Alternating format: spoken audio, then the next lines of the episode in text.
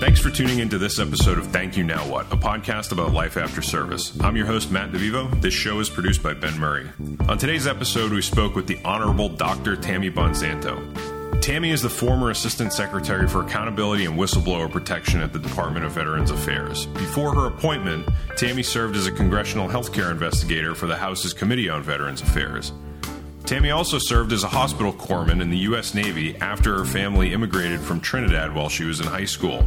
Upon separation from the military, she became a registered nurse and earned her Doctor of Nursing practice and has worked in various roles within our healthcare system. And coming from a small village in the islands. My first time ever on an airplane was coming to America. And then the second time was going to boot camp. You know, I turned 18 in October and I was off to the Navy. We hope you enjoy our conversation. Thanks for listening.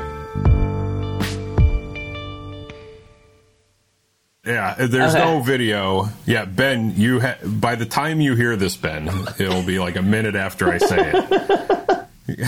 so you're on like a super lag. Just text me uh, if anything comes up. He's on vacation. Um, yeah, yes, yeah, a little mini mini escape from the city.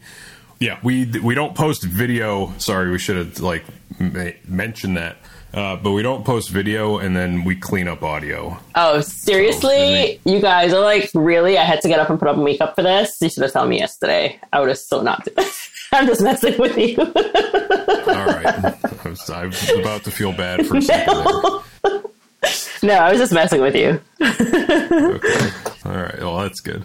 So thanks for coming back on. We had like a uh, 30 minute uh, call yesterday just to introduce ourselves. And I mean, I feel like we could have recorded portions of that. as some stuff that we wanted to get into anyway. Yeah. Your headline is assistant secretary at the VA in charge of um, whistleblower protection and transparency. Did I get that about right? Mm, so a little bit. So um, I'm the okay. former assistant secretary for accountability and whistleblower protection. Um, it's a okay. new position that was created in law in the VA Accountability Whistleblower Protection Act of 2017. I think yes. Okay. So the law created the position, and I did go through the Senate confirmation process in 2018 after my nomination to be confirmed for the position. Yeah, that was. Uh, I saw a picture of you at the. It's like a C-SPAN picture. You know, the one where everyone who goes in front of uh, in front of Congress has a picture of them sitting at a desk with a bunch of other people behind them. Yes, and they're answering questions. Yeah, yes. You're like a like a Supreme Court justice that we always see them on TV mm-hmm. when they go through it. What was that like?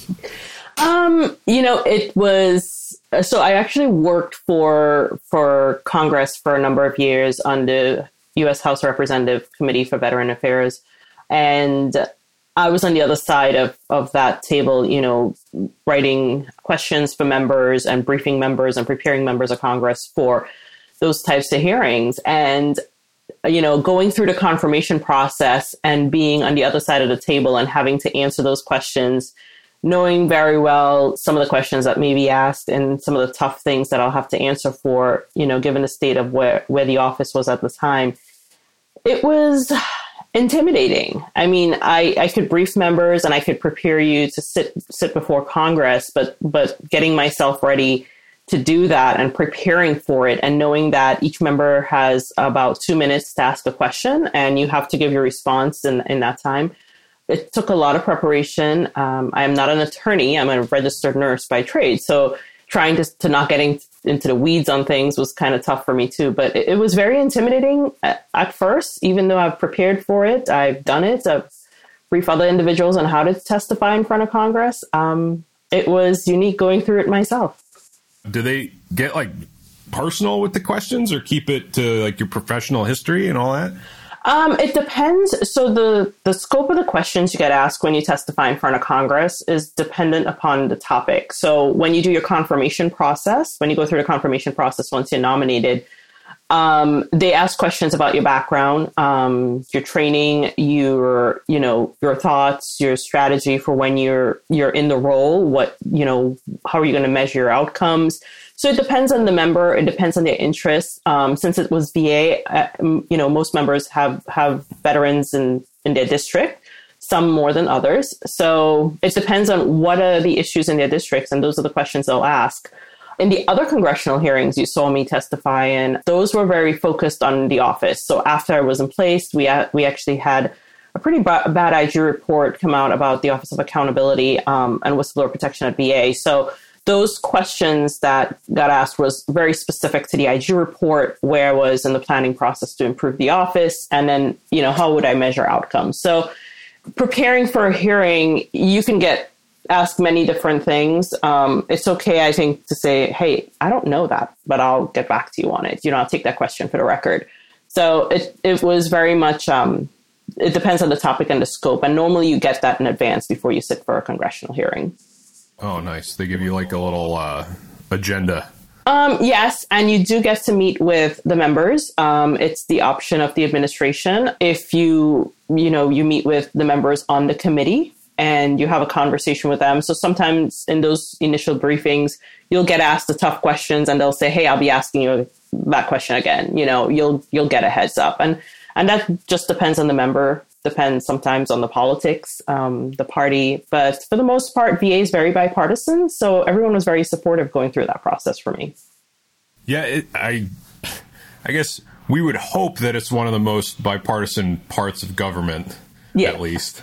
Um, being a veteran myself, and my husband being a combat veteran, he he was in the army. I was in the navy. You know, um, we both utilize VA to go to school um, through the GI Bill benefits and, and for healthcare too, mostly for him.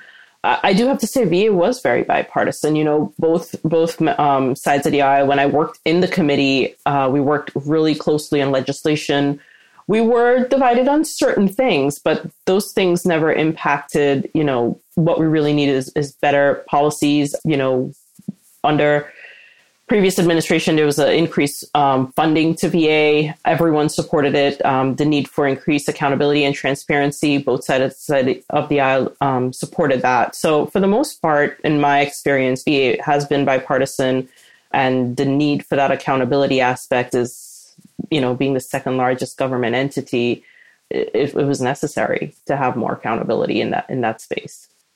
I want to get into a lot more of that VA stuff a little later, but maybe we could rewind the tape and just uh, go back to like your your beginning service or even before that. You moved to this country as a teenager mm-hmm.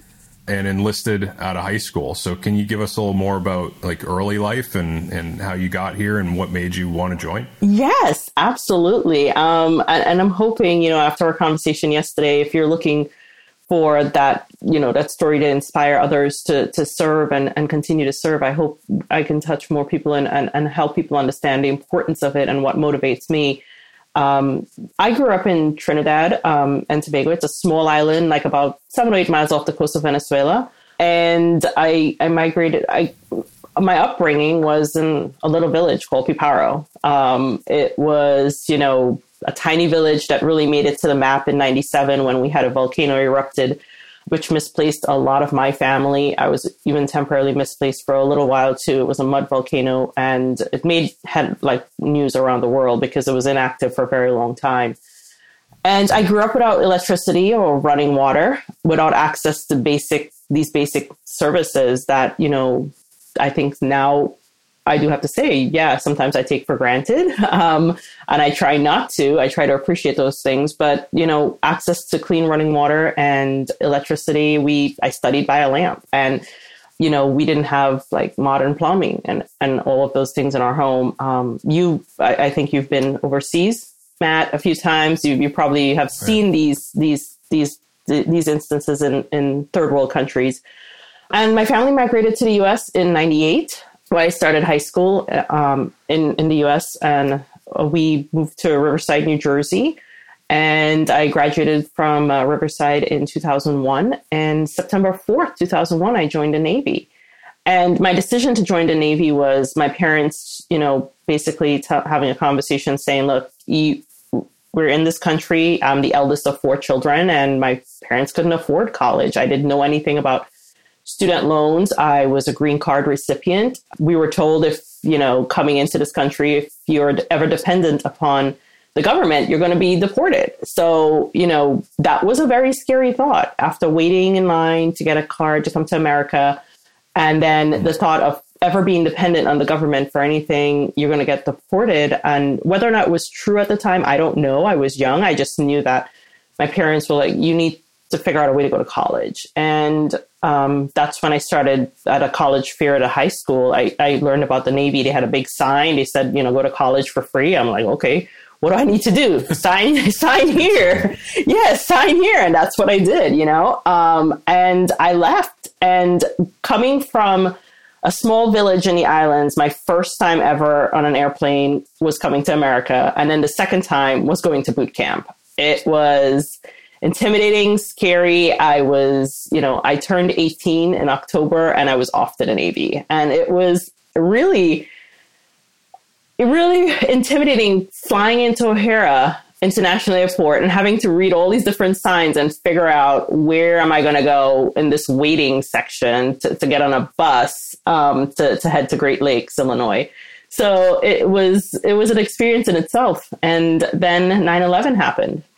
And I remember sitting in boot camp, you know, seven days in, and here I am, just turned 18, and I'm being told, hey, we're going to go to war. The country is getting attacked. And and I was scared. You know, everyone was in tears. My family was in Jersey. I had family in New York, and, and I didn't know what was happening on the East Coast.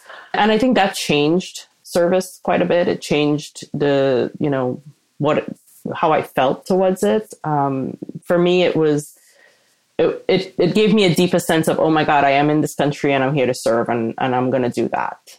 And I stayed in until, until 2006. And, uh, I was honorably discharged in 06 and I decided like, okay, it's time. It's time for me to decide, am I going to stay in 20 or, or leave? And I, and I told you yesterday, my decision was that in the military for me, I, I needed more knowledge. I was enlisted. I needed, I joined for edu- my education and that was my priority. So I left service and it was a risk. Transitioning was hard. I left in 06 and it took me about a year to get a job.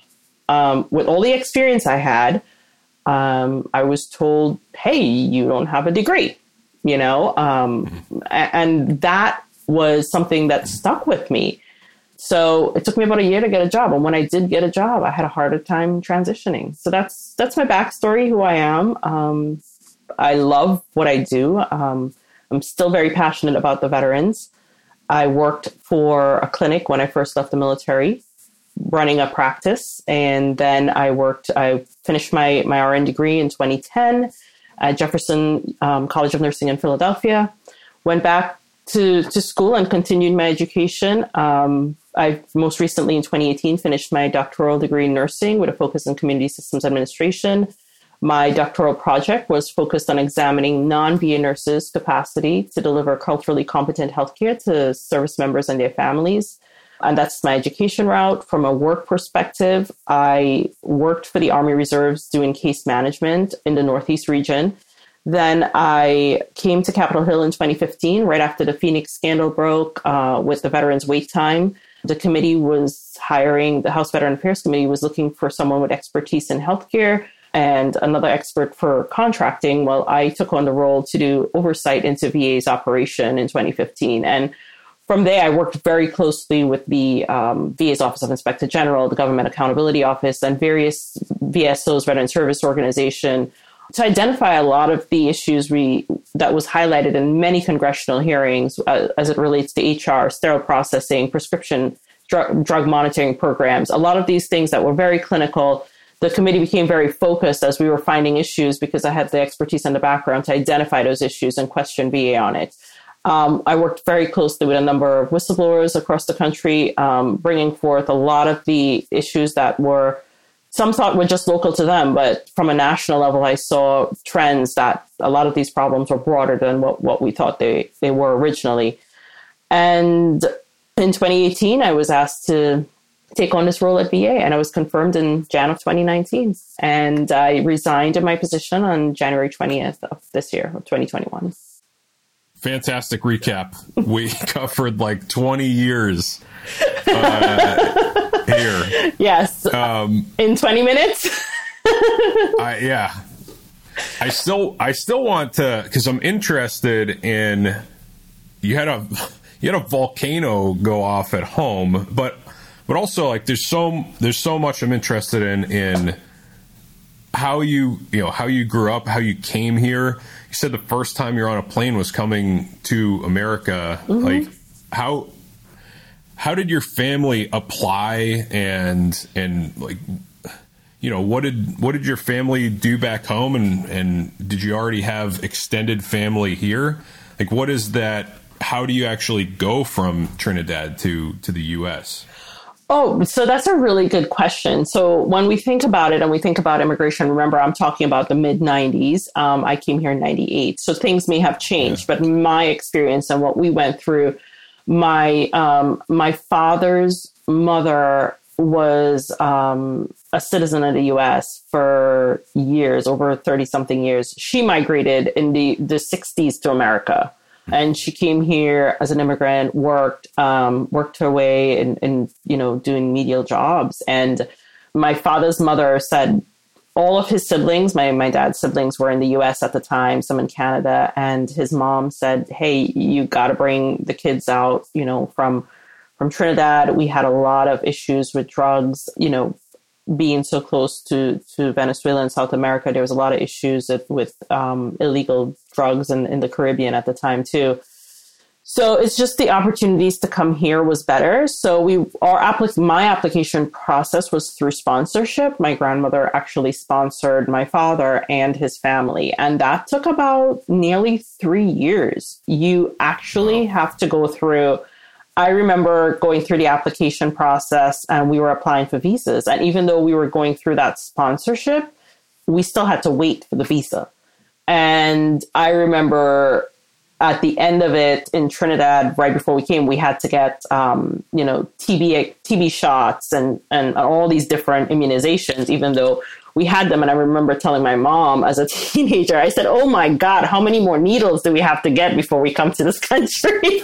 and then when we came here, they were asking us, like, how many more shots? So by the time I hit the military, I was well immunized for service. um, but, and those things I look back on and I reflect um, about, you know, coming to this country and, and that, that, that, that want and that need for you wanting to to have the opportunities. And when we came, my mom was a homemaker. My dad actually worked in the oil fields in Trinidad, and he was gone for the most part, um, most of the times. But we were around my my parents' family, which were they were farmers. We lived in a village, so we did farming. I raised goats and chickens. And I always tell my kids, you know, part of getting up in the morning was taking care of the, the goats and the chickens before we went to school and ensuring that they were fed. And then in the evening, getting your homework done before the sunset because you're looking at the sunlight, you don't have electricity, and taking care of your animals. So that was kind of my upbringing was just focused on really hard work. I saw what hardship was. And part of who I am as a person and, and how I was raised was that the only way to get out of that was to become educated. And in Trinidad at the time, there weren't a lot of opportunities for women. Most of the women who were professionals that I knew were either teachers or nurses. They didn't get into other fields. So for me, coming to America was this oh my God, I can do anything. I can choose my profession. I can, you know, travel. I can, I, and the Navy was like, oh my God, you get to move different places and they pay for you to move. You get a salary and health benefits. Oh, yeah. So it, it was, you know, to me, the, the focus has always been on my education. So getting raised in that environment, knowing what hard work is, knowing that, you know, at any given time you can lose everything that's material. My focus became family and my education. And, and it's always been the core of who I am as a person. What's it like? So, did you go to school in Spanish or English? In English. Um, Trinidad okay. was actually yes. Trinidad was uh, very much um, ran English rule for for my, okay. my most of my lifetime. Um, 1969, I think, is when we gained independence in Trinidad, and 70, 1972 around that time we became a republic. But it was very much um, English. We went through.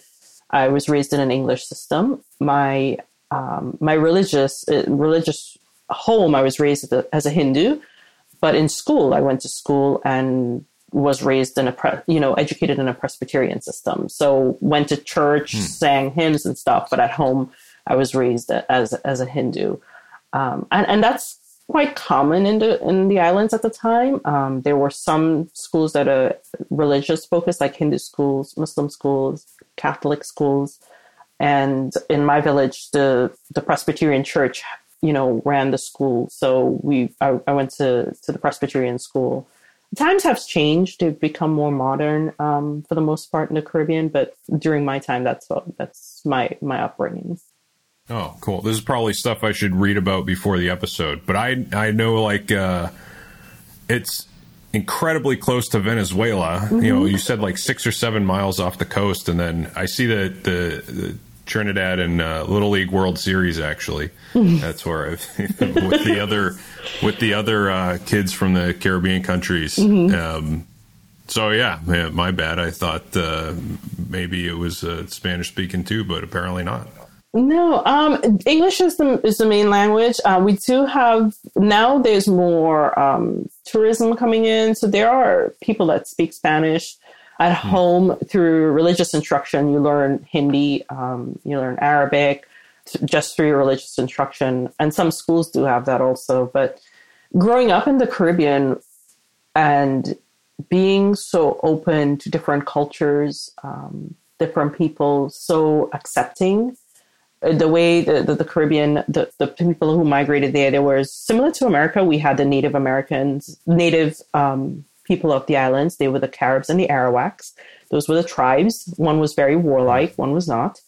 Then we had the the the slave trade, which came under the Spanish rule. We had, um, you know, the Africans coming over to to Trinidad. They worked in the sugarcane. They worked in, you know, just doing labor like tobacco and a lot of labor labor work and then the the Indians, the East, East Indians came when the Brits took over. Um, they brought the indentured laborers from India to the Caribbean. So, if you know, looking back, I think it was more than two hundred years ago. The East, my my my ancestors immigrated. You know, came through the slave trade from from India to to Trinidad. Wow.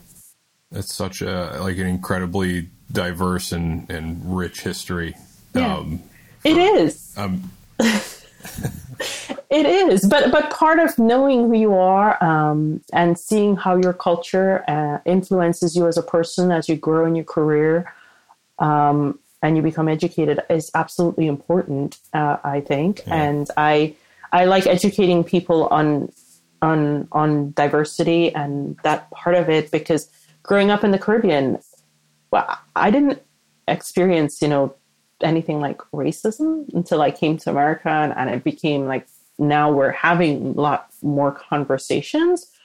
But to me, a person was a person. I mean, I was very accepting. Um, my husband is, um, my chil- children are biracial. My husband is white. I'm Indian. And my family accepts him. You know, I love him. And, you know, it's just, to me, I don't see the skin color. I see individual people as people and I accept everyone for who they are. Uh, I think that's the most important thing. Yeah, I think we have a, a, a hyper focus right now in, in the U.S., but uh, I almost want to just keep talking about Trinidad because it sounds so cool, but we have to talk about the rest of your story. Uh, so when you see this, join the Navy, go to college for free, and travel and get paid to do it, it sounds like your parents were pretty supportive, and it, it sounds like the the idea at home was go out and make a life for yourself. Yes, the idea at home was very much that. I think my dad's concept was, you know, hey, I got you to America. Now what you're gonna do? Right? There's no excuse hmm. for failure. I mean, okay. that was very American uh, way to look at it. And it's very um, my background is Indian. It's a very Indian thing to do too. So um, okay. I, he, he, was like, "I got you here," and I would never, I never forget the story. He's always he'd always tell when we came to America. My dad had two hundred and fifty dollars U.S. in his pocket. That's all he had in his pocket when we came here and uh, he always tells that story. And he, I, he remember saying, us saying my my youngest brother saying he was hungry and my dad went to get a hot dog. And you know the airport it's like food is ridiculously expensive right? And we flew into miami the first time when we touched down in miami. And my dad looked at the prices and he was like oh my god i have $250 i have four kids and my wife.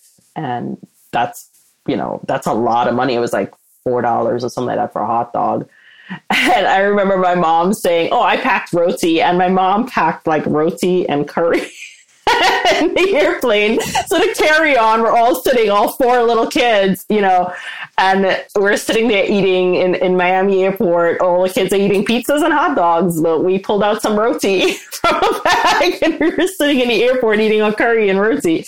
And it was, it was so typical. And I chuckled at that moment because, you know, it, it's something I do now. Like, I, you know, I calculate and I, I appreciate when my kids eat out, I always remember those moments of, how my parents thought that you know four dollars for a hot dog was so expensive, and I spend four dollars on a drink and not even think twice about it. You know, yeah. And uh, that experience was was so unique. And my mom, her first job when we came here was cleaning in a bakery. And through high school, when I went through high school, and through all my siblings, uh, my mom worked at nights in a bakery cleaning.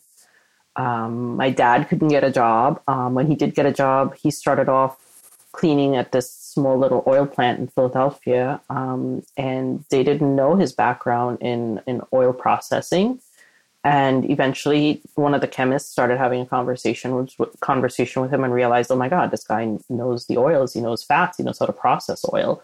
And eventually, um, as the years went by, you know, he became the plant manager like in two years. Um, once they realized he went from, you know, shoveling up and cleaning around the plant so they realized he knows what he was talking about, and they gave him a job running the plant. Um, and and a lot of I think a lot of immigrants go through that. We, I think, the military helped me get a voice. I was very quiet. I never said much. Um, the hmm. military helped me come out of that shell. I think, as motivated as I was to be successful, I was still very much submissive and non-questioning. Um, and and the military, as I went on in my military career, I was telling you yesterday, I started wanting to ask more questions. And when I started asking those questions, it wasn't the right time or the right thing to do because I was enlisted. So you just follow orders. And I was like, I didn't come to America just to follow orders. I came here to make a life.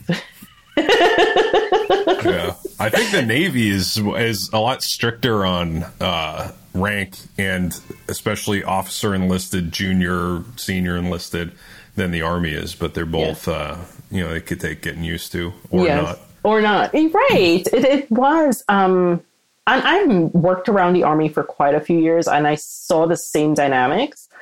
Um, mm-hmm. I don't know how me as a person, you know, maybe it was the way I asked the question or how I said it, or culturally, I think I had to adapt to for example, sarcasm. I never got sarcasm, right? Like in my culture in Trinidad, it's like you say what you say and you say how you feel, and that's it. And I didn't really understand sarcasm, so I think sometimes I may have come across reflecting now as sarcastic when in reality I was just really honestly asking a question.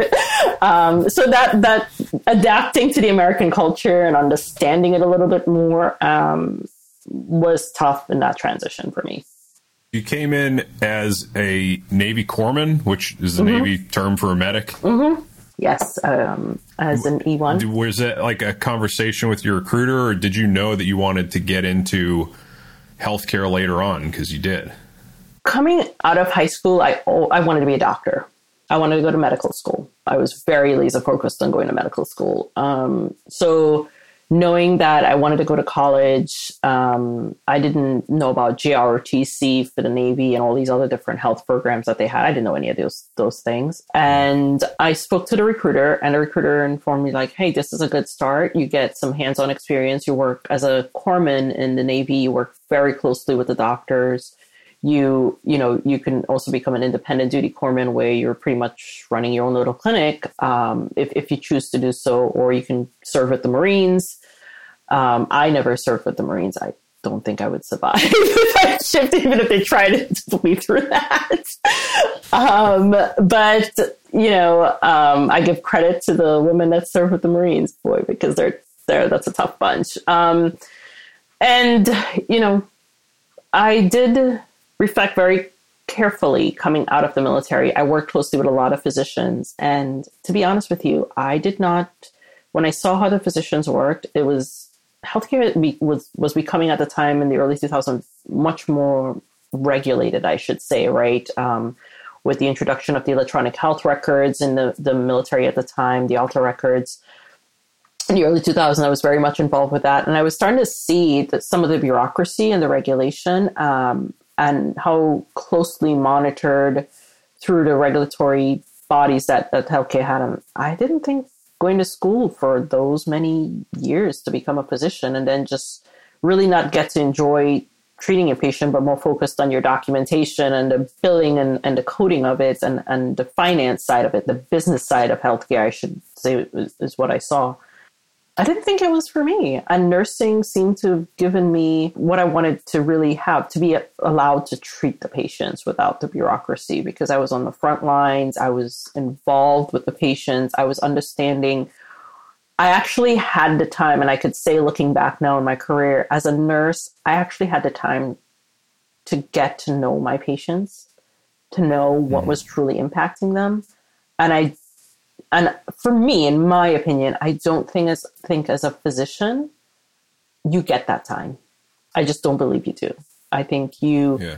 it's in your heart's in the right place. You want to do the right things, but it, healthcare is so highly regulated and and so business oriented that you're measuring time with your patients against that dollar sometimes. You know what I mean? Like it's like 15 minutes for an mm-hmm. appointment versus as a nurse, I could spend 25 minutes sitting there talking to you and having that time getting to know you and knowing everything that's happening with you more so than a physician could. So, and, and that's why I think nursing was better for me because I got to do what I really enjoyed, which was helping people and yeah. serving. I had surgery recently and uh, my doctor's great. But what I what stood out to me on the day that I had surgery was, you know, the the administrative person brought me in, gave me my clothes to change in, gave me a little questionnaire. Nurse mm-hmm, came in, yeah. put the IV in, uh, and and asked me some more questions. The junior doctor came in and did the little pre-op survey. You know, like marking that it's this side of the body and not the other. Mm-hmm. Uh, and then and then my doctor came in, and all he did was pull up a chair and like sit back and just shoot it with me for 15 minutes. Mm-hmm. And I was like, "Don't we have surgery today?" He goes, "Oh yeah, we, yeah, we'll go, we'll go in surgery." And I was like, "Man, that's cool because that's not uh, that's not what you get out of every doctor." But also, I see the other side is is if you're a doctor, you have to you have to manage your time very closely. Mm-hmm. Um, and, and uh, you know, I've seen you know getting to spend more time with uh, with nurses, you know, in the past too. Um, so I can totally see where you're coming from there and I, I do I've seen both sides of it. I've seen the um, I should say older doctors in the sense of doctors who weren't used to working in electronic health records. For example, the first clinic I worked in when I came out of the military, they were transitioning to the EHR, the electronic health record, and the doctors still had charts. And one of the physicians, he just didn't want to use it. I mean, we were part of a large university health system. And he said, I spend more time looking at the screen than I do talking to my patients. And, you know, and, and we're seeing that shift in healthcare. Um, and I think it's critical for us to acknowledge the impact that has on people's lives. I mean, when you're sick, you want someone to hear hear you. You want some you want to know someone is there and someone is listening and attentive. And um, I can say similar to if we're having a conversation right now and I'm on my cell phone texting or, you know, on social media you may get the impression that I'm not paying attention to you. I'm hearing you, but that's that's not what you want. You want my undivided attention, you know, and especially when you, someone is sick or or or have a serious health concern, they just want to know someone is listening. And sometimes that the the EHR mm, may become a barrier to, to giving that people giving people that feeling of hey someone actually cares. And i don't know if there are studies i haven't looked at it to see if someone ever looked at the impact it may have on, on outcomes of how people feel the satisfaction of their visits. But it's something that we we have to consider and, and think about too um, as healthcare evolves especially through covid you've seen um, we've leaned highly on you know um, technology to help us through this pandemic, whether it be us, we're doing a podcast right now virtually. um, and or even doing healthcare visits. It's changed, but one thing I can say is now when your doctor is on a computer, you're actually seeing your doctor. You know, you're not sitting in a room um, where your doctor's typing and you're talking in the background. You know, they're we're in the visit. They're they're communicating through the, the video camera. So whether or not people feel more satisfied in that environment, I couldn't tell you. But those are things to consider as we come out of this this this pandemic and and healthcare changes um, and evolves. Well, I just know a little bit from hearing about, you know, behavioral economics study that says doctors that spend more time being personable and talking to their patients get sued less frequently. Mm-hmm. So maybe there is a bit of a, you know, maybe if you're nice nice person as a doctor, you get a better premium on your uh, on your malpractice insurance. Who knows? Who knows? Patient satisfaction, but that's with everyone. You know, if if you're attentive and you're listening to people, um, especially when they're sick, they just want to know someone's there. I think people are very understanding in in that sense, and communication is key in in that instance. Yeah, even to the point where if you think that you you know didn't get the best care possible as long as you think that the person actually cares for you mm-hmm. you're willing to work with them or yep. or, or, or keep coming back mm-hmm. um, there's so there's so much of that where you know you think at surface at face value you would just want like the most highly educated or the right. or the person who's got the you know most stellar credentials or really you just want someone who cares about you yeah who's invested yeah. in your well-being i should say? That's absolutely right. Care and and invested in you being better. And i think for me um, as a nurse and and who i am as a person and coming into this space this, this political space too in washington you know when i took this job i left my family in jersey and my husband said give it a give it a year see if you like it. And i told him i said this is where i want to be. It's what i need to do we talk about healthcare as a whole and, and the practice of it, but a lot of what shapes healthcare is policy. And one thing I've learned on Capitol Hill is not everyone writing healthcare policy has worked in healthcare or has a background mm. in healthcare, right? They are political, you know, background in um, uh, maybe a bachelor's degree in politics or, or history or something. And and they're just familiar with healthcare policies. But I could look at healthcare policy and say, hey, that policy, uh, as well as Congress intends it to be executed, these are the implications it might have in rural America. This is the implication it might have in, in the inner city, in, in Philadelphia or in DC. Um, and to really speak to that and, and give, you know, bring that, that frontline expertise into policy has really transformed a lot of the work that's, that's been done in PA. Um, and I think it's critical that more clinicians get involved in policy work and not be intimidated by it. I think for it, it's a very intimidating thing to come into um, and a space to be in. But one thing I, I always say is we have we we nurses have we are the largest group of healthcare workers. We're across the country, and our every vote counts. So talk to your representatives, you know, and educate them on what's happening in your district because each district is unique, and we can't you know something that that we can a policy that that can fix a problem in one district may cause a problem or disruption in another district. And those things we need to think through before we make national policies on on pertaining to healthcare regulation. Yeah i think i heard somewhere recently that nurses make up uh, or there are between 3 and 4 million nurses in the US which if that's accurate would be like one out of every 100 people which is a pretty big coalition it is. Yes, it is. And um, and, and if you go back into the history of nursing, um, it seems, you know, and you look at, at what Florence Nightingale did, she was like the start, she started nursing. And, and I speak to a lot of college students, undergrad students about this. And I said, you know, one thing she was really good at, she was finding problems in the Crimean War, right? She, infection rates, and, and she had a lot of data and statistics. And, and she the way she utilized that data is through politics. She was very politically astute. She went through and educated politicians and the military leaders on what was happening using data. And you can't argue with the facts, and that's critical. And for some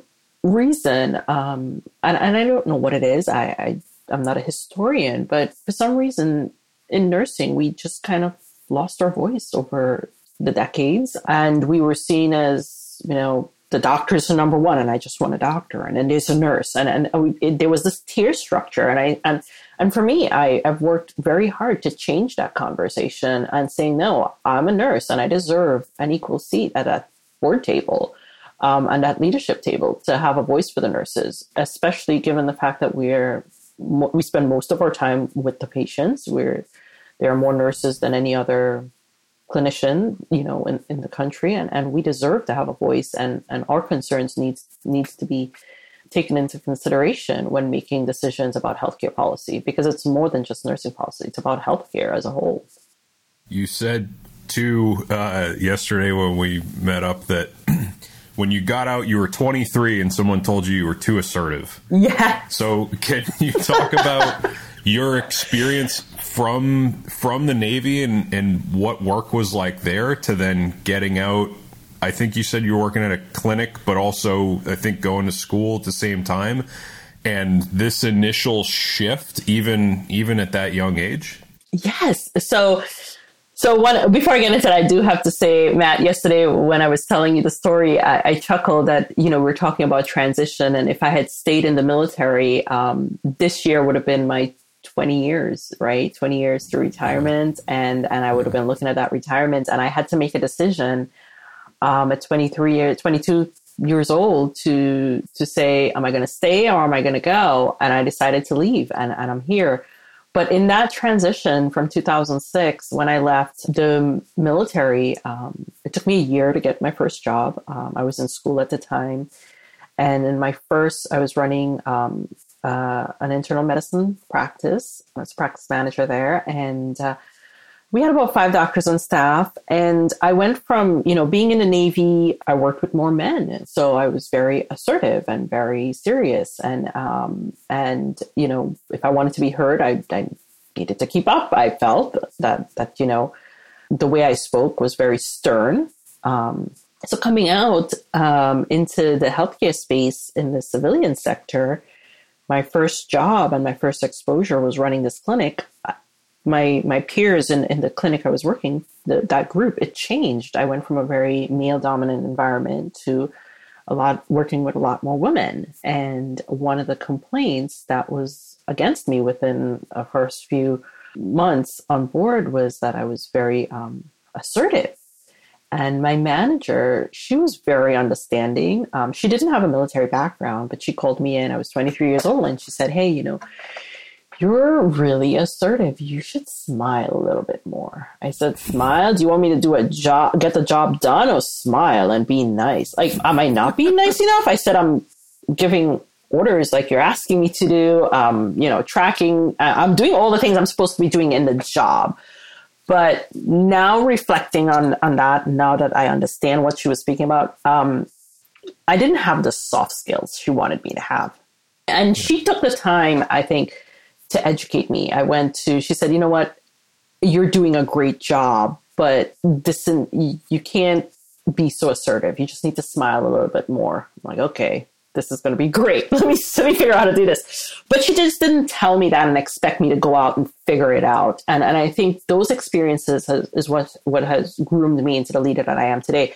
Um, she basically said, I'm going to send you to some customer service training and and you know giving me the skills to to manage people like the soft skills I needed at that age to to, to manage. And I mean I had the expertise to run the clinic. I knew what I was doing you know uh, and and I even merged two practices together. So I had everything that I needed to do the job. It's just those soft skills were lacking. And she invested the time to to really mentor me and and help me come along in, in that space, um, shifting, even though it was healthcare from the military to healthcare in the civilian sector, the culture was two different cultures.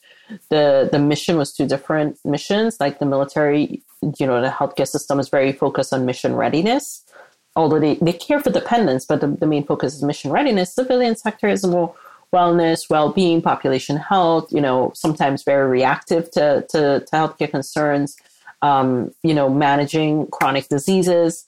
So it was two different cultures. So even though you're delivering healthcare, the the way you manage, the way you you lead in that in the spaces were, were very very different in my experience. So it was tough, but I had a manager who invested in in doing in, in helping me get those skills I needed. And at the same time, I was also continuing my education and going to night school to get my prereqs done for nursing, which was to me coming out of the military that resiliency the military teaches you.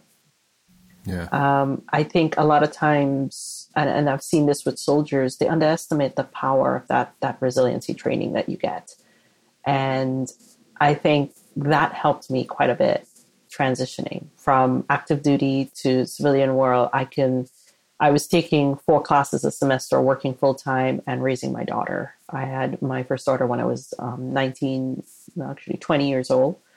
I was a single mom for a little bit and married, divorced, and then was a single mom when I left the military. And it was that resiliency the military teaches us. If you really tap into that after service, it helps you.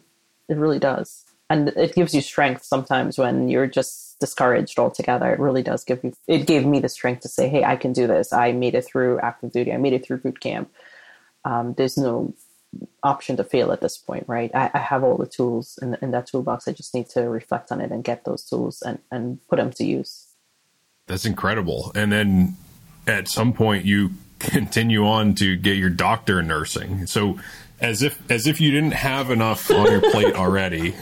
So that we probably should talk about what it looks like when you graduate in 2010 and then and, and then you know just keeping the keeping the train moving until moving on to your doctorate. You, you said you re- worked in Army Reserve case management, mm-hmm. and then are you still doing your doctorate in parallel with that? Yes. So actually, I had left my job in 2008 to finish nursing school because it was a full time program that I get I, I went into. So after a year on the job from leaving the military, not getting a job, finding a job, I made the decision then to say, okay, this the nursing program that I was going into was um, a fast paced program. It was two years full time, and there was no way I could you know do a full-time job and keep up with with that because it, it, was a day program it was there was no night school for for that bsn program the bachelor's program that okay. i was in so i left that job um, and i graduated in 2010 and i started when i graduated um, i got a job with philadelphia housing authority setting up an adult daycare center so i was working in the city of philadelphia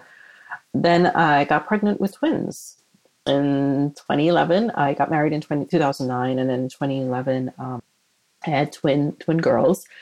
And being the nurse that I am, I'm like, mm, I was in bed rest, so I, I left my job um, to take care of my my children. They were both preemies, and I told my husband, I'll do this. For, I'm going to quit my job for a year, and left nursing altogether and moved back closer to home in New Jersey and was raising my girls. And then after a year, that's when I got a job with the Army Reserves doing case management as a contractor. That job introduced me to a lot of policy um, because it was the the program was through law. I had to understand the laws that created the program and the policies that was coming out of Washington to drive the program and the changes that was necessary. And I had to coordinate care for soldiers between Department of Defense, VA, and the civilian sector. I already had quite a bit, not quite a lot of knowledge about um, DoD and the civilian sector in healthcare because I worked in both sectors, but I never worked in the VA space. So I, I understood going into it was a learning experience. You know, understanding how VA delivered care, what services, and I was a veteran. I didn't know anything about VA in 2012. Like I transitioned in 2006, and all I knew was, hey, I can use get my home loan and my GI Bill benefits. I didn't know about filing for disability. I didn't know any of these things going into, into that role. And um, as I was working more closely with the soldiers and understanding some of the concerns they were raising about, you know, accessing VA services, I started understanding the bureaucracy of the healthcare system more because we were dealing with three different entities, right? The civilian entities want certain things a certain way, and the DoD and then VA. So around that time in 2014, I realized that, you know, um, I had told myself that when my girls were about two years old that I wanted to go back to school, and my my husband was very much supportive. He knew that I was definitely not one to to stay at home or or stay idle. Um, he said, "Hey, if that's what you want to do, go for it." And I started my master's degree, and uh, once I started my master's in nursing, I said, you know, I, I had two paths. I could do a clinical path or I could do an administrative path. And I chose, as much as I love nursing, um, I chose the administrative path in nursing because I understood that from my experience, there needs to be a voice around the table when it comes to nursing leadership. Um, someone who understands the, the bureaucracy, someone who understands the problems that, that was happening um, every role that I've ever given, uh, whether it be clinical or frontline, I've always doesn't matter how hard I've tried to get away from it. That administrative role, I always get pulled back into it, and probably it's because um, I can't keep my mouth shut when I see things that are broken, and it could be a fault of my own. But I still feel there are so many people out there without a voice, and if I have the opportunity to be that voice for them, why not do it? So I made the decision in 2014 to start my master's degree, and uh, continued on, and in 2017, I finished up.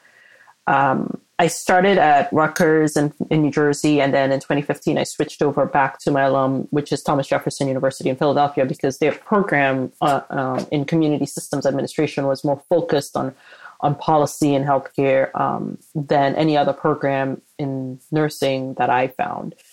I made the decision once I started my master's to not stop, so it was back to back.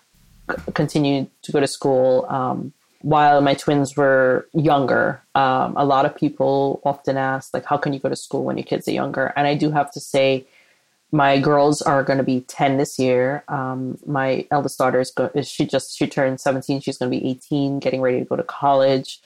And I do have to say, when my kids were younger, it was easier going to school.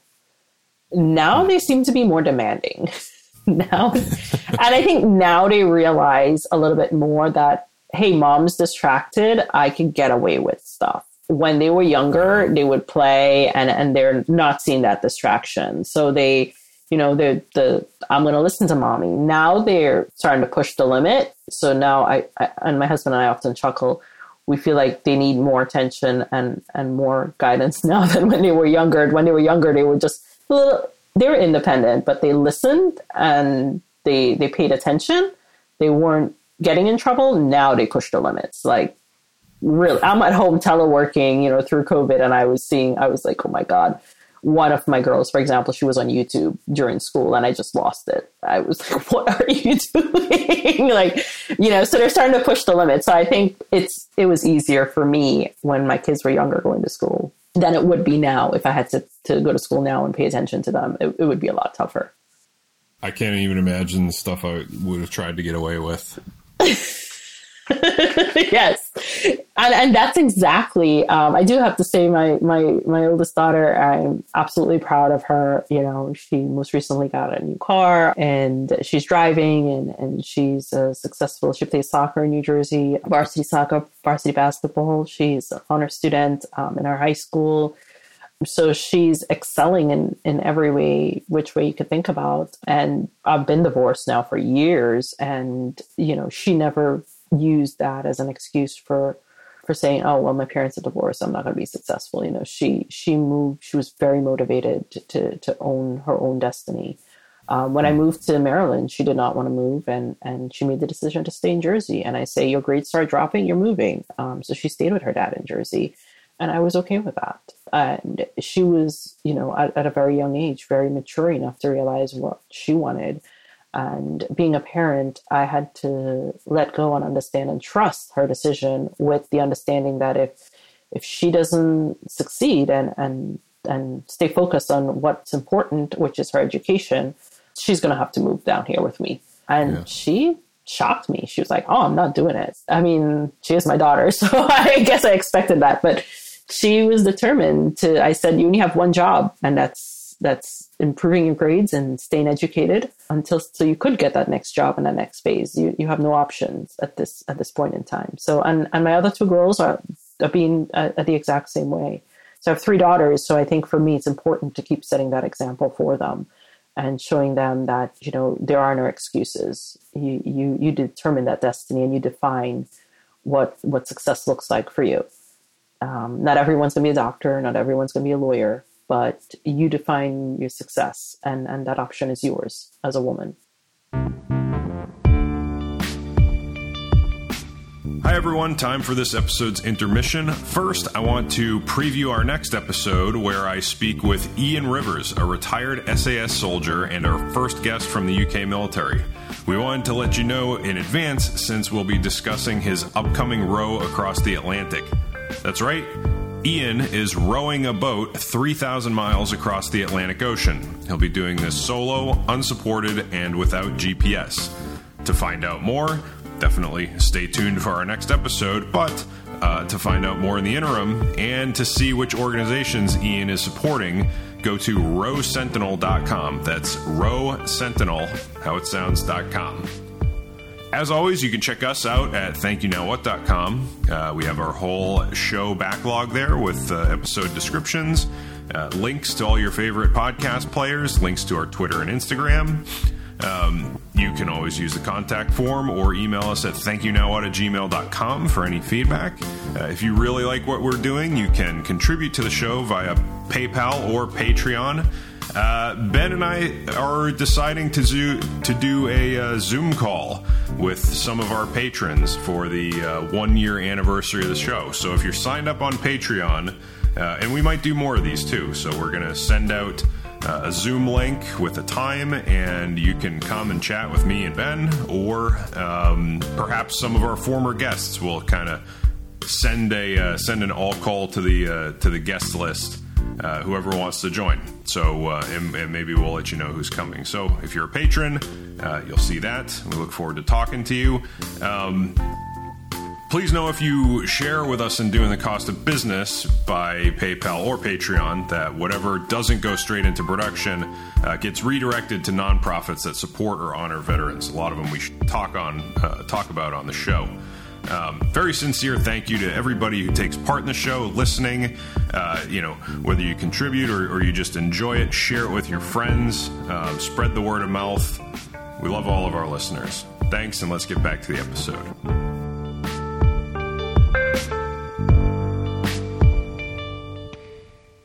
with a mom who's a veteran and very highly educated, how do they express their uh, their ambition to you? Have they ever talked about military, or have they ever talked about, you know, my mom's a, a doctor of nursing? Like, mm-hmm.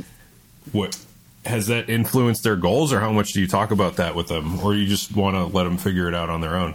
I don't think I want. I I try to let them figure it out on their own with the sense the, the question of, okay, uh, for example, one my youngest twin, she is a, she's a great artist. If you look in the background there, you see a lot of the artwork that's painted. They actually yeah. did um, a lot of the artwork that's there, and she's she's very fixated on I want to be an architect um, and I want to be um, an engineer. And, you know, I was talking about my siblings and, and coming to this country and what my parents told me. So, you know, I'm very proud of my siblings. My brother, who's younger, he's a linesman in Philadelphia. My sister um, does coding, billing and coding for a large university hospital in Southern Jersey. My younger brother is a civil engineer. So we are all educated in, in our own way. Um, and my youngest daughter, she she'll say, "I want to be an engineer, like Uncle Alex. You know, I want to go to school and be an engineer." And my other twin, Sophia, she is like, um, "I want to do coding, mom. I want to go and, and code stuff." And, and work on computers because she likes to draw and she wants to do animation. And my question is always to them is, okay, these are the things you want to do. Are you passionate about it? Because for me, once you're passionate about what you want to do, you're really not going to be working. You're, you're motivated to get up in the morning. And right. those are things I, I, when they express how they feel um, about certain things, my eldest daughter, Allie, I ask her all the time, I'm like, Allie, what do you want to do? I always thought, you know, when she was younger, she'd say, Mom, I want to, you know, be a pediatrician. And I, I chuckled because when I was in nursing school, I think she was the only kid in her grade who knew all the bones in her hands and feet. Like she could tell you tarsal, metatarsal, like she could tell you what the bones in her hands and her feet were because when I would study, I would teach her. And, you know, she'd say, I want to be a pediatrician. I want to be a pediatrician. And most recently, we're talking about school. And I said, What do you want to do? She's like, Mom, I just want a job to make money. And I said, Okay, then you better be willing to work and do anything then, right? she's like, I just want to make some money. And, you know, she reflects on my brother, who's a linesman in Philadelphia. And he, he often laughs at myself and my younger brother because he makes more money than both of us. And he never went to college. He did an apprenticeship and he has no college debt. and, you know, my youngest brother and I, I'm a nurse, the other one's a civil engineer, and we both went to college. We're college educated, and we got college debt. Even with my GI Bill, I have college loans, right? And, so so for for my girls i try very hard to to ask questions when they express what they want to do and to get them to think about these decisions and just not jump into it so um, as a mom i think that's critical because part of that you know the critical thinking and, and the skills that you need to be successful in life is to be able to sit and assess your situation. And you being in special forces, you know that more than than anything, Matt. That you know you have to sit and assess your situation before you just jump into it and decide, hey, this is what I'm going to do and think about the outcomes. Uh, there are instances where you don't have that opportunity to do so, but there's also an after action report, right? You, you sit and reflect. There's always a reflection on, on your decisions. And I always encourage my girls, like, look, if you're going to jump into something, you're going to have to at some point sit and think about that decision. And can you live with yourself with the decision that you're making? And can you live with that decision that you're making, you know? And it's just the way I'm raising them. Uh, my husband says I, I teach them to argue too much because you know he'll you know him being who he was in the army and then being military police yeah. he just wants to give an instruction and the girls just follow and i'm the one who's like well why do you think that's the right thing to do and he's like tammy yeah. why are you teaching the kids to argue I said, I'm not teaching them to argue. I'm teaching them to think. So we do have, you know, that difference in opinion, but it's very much to me, it's, it's important for them as, as, as girls to understand that they have a voice and they have a brain. Yeah. And I tell my girls all the time, you have a brain, use it, you know, use it, think, think about what you're doing. That's just the way I, I feel towards parenting. It's the way I was raised. I, I try to influence, I should say, to answer that question, to influence their, what they they want to do through them thinking through the process in, in more ways than others. It makes me think of a high school teacher I had, Mr. Trombley, who he taught Latin, which Mm-hmm. I don't really use Latin that much today, but the thing that I noticed about him as uh, as a teacher, you know, as like a freshman and sophomore in high school, is that he asked more questions of us than any other teacher, and it wasn't like quizzically. It was it was he taught by asking us to investigate and and challenge the things that we assumed. Mm-hmm. Um, and so it was great. Like it, you know, it was a language credit, but it, honestly, we spent you know a third of the class learning about the Latin language, a third of the class learning about classic history, and then a third of the class with him just asking us you know philosophical questions or or giving us that ability to come up with our own answers. Mm-hmm. Uh, it was great. I still think about it, you know, yeah. now like 20 some years later. Yeah. And it's so important, you know, and, and I learned that um, in nursing as I was going through school, we actually had a course on um, critical thinking. It was a class on critical thinking that even though physicians write the orders, you execute those orders. And if you don't understand why a medication is being given or what's the processes in the body for you know the life the life lifetime um, of, of a medication the you know how long it's going to stay in your blood i should say um, or how your body excretes it how your body metabolizes that medication if you don't understand that and you're just following those orders and executing it you know at the end of the day the physician wrote the orders but you stuck the needle in the patient's arm and it's important that you educate your patient, right? You you have to educate your patient. You're getting the shot, and this is how your body's going to break it down. This is how it's going to excrete it, get rid of it. These are this is your diet. These are the things you need to do. So that critical thinking was something that even growing up we had to do it. You know, um, it was the way I was educated. Different education system from the Caribbean to here, but coming into nursing and healthcare, I mean, it was something that was important. Um, and it helped me through my role in congressional oversight, through my role in VA, because I just didn't take this for the answer. I needed to know the why behind it and, and get, you know, a good explanation, a good reason of why things were happening. Um, and, you know, I'm very much in, in that science mind and science brain of constantly asking why and questioning because there's always a better way and, and challenging myself to find that better way, I think is critical too for me. Yeah, you talked about uh, everyone in the family challenging your husband. He's you said he was uh, he was an MP in the army, but he transitioned to healthcare after his service. Yeah, Can you talk a little bit more about how you guys met and and maybe you know how you had two different stories of transition? Oh my goodness. Um, so I met my husband. And this is you're, you're going to chuckle at this. I was anywhere near a military base. We were actually. I went out um, with my brothers in a bar in Philadelphia, and uh, we were. I was just hanging out, um, and I was out of the military in 07. Um, and this guy just walked up to me and said, Hi, I'm Ben. And I said, Hi, I'm Tammy. He's like, Oh, I'm in the army and I'm home on leave. I said, Yes, so is every you and every other guy in this bar. I mean, and I said, and I'm Tammy, and I was in the Navy. And I mean, I had my hair down. There's nothing about me screams that I was in the military. I have no tattoos. Like nothing about me. You know, if you don't, if you just met me, you would never have guessed I was in the military. And uh, and his hair was grown out a little bit at the time. I mean, he had spent over a year in Iraq at that point. Um, and I saw him walk. He he just walked up to me with him and his buddy and just started talking. And he said he was in the army. And I told him he was lying. I'm like, yeah, right. Um, he nothing. I mean, he had the tattoos and everything, but I wasn't. You know, I was like, there's no way this guy. Like, we're not even near a base. Like, what is he doing in Philadelphia? And he's like, no, no, no. I really am. I'm getting deployed. I'm leaving. I'm getting shipped out again. He was on his R and R, I think, for like two weeks, and he, you know, um, he was also going through a divorce, and he was in Philadelphia um, with his family, and they were just out partying, having a good time, and. He, he asked me for his number, for my number by the end of the night, and we were dancing, and he couldn't dance at all. Oh my god, it was horrible. yeah, I mean, I'm from the Caribbean, and I, I often chuckle at him and, and, make fun of him for his dance skills. He has improved over the years, though.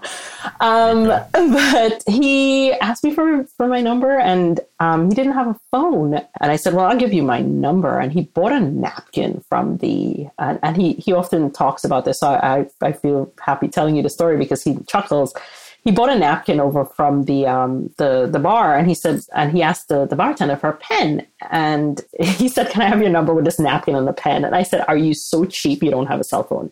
I mean, I still couldn't believe this guy was in the military, right? Like, there's no way he was in the military. Like, okay, fine.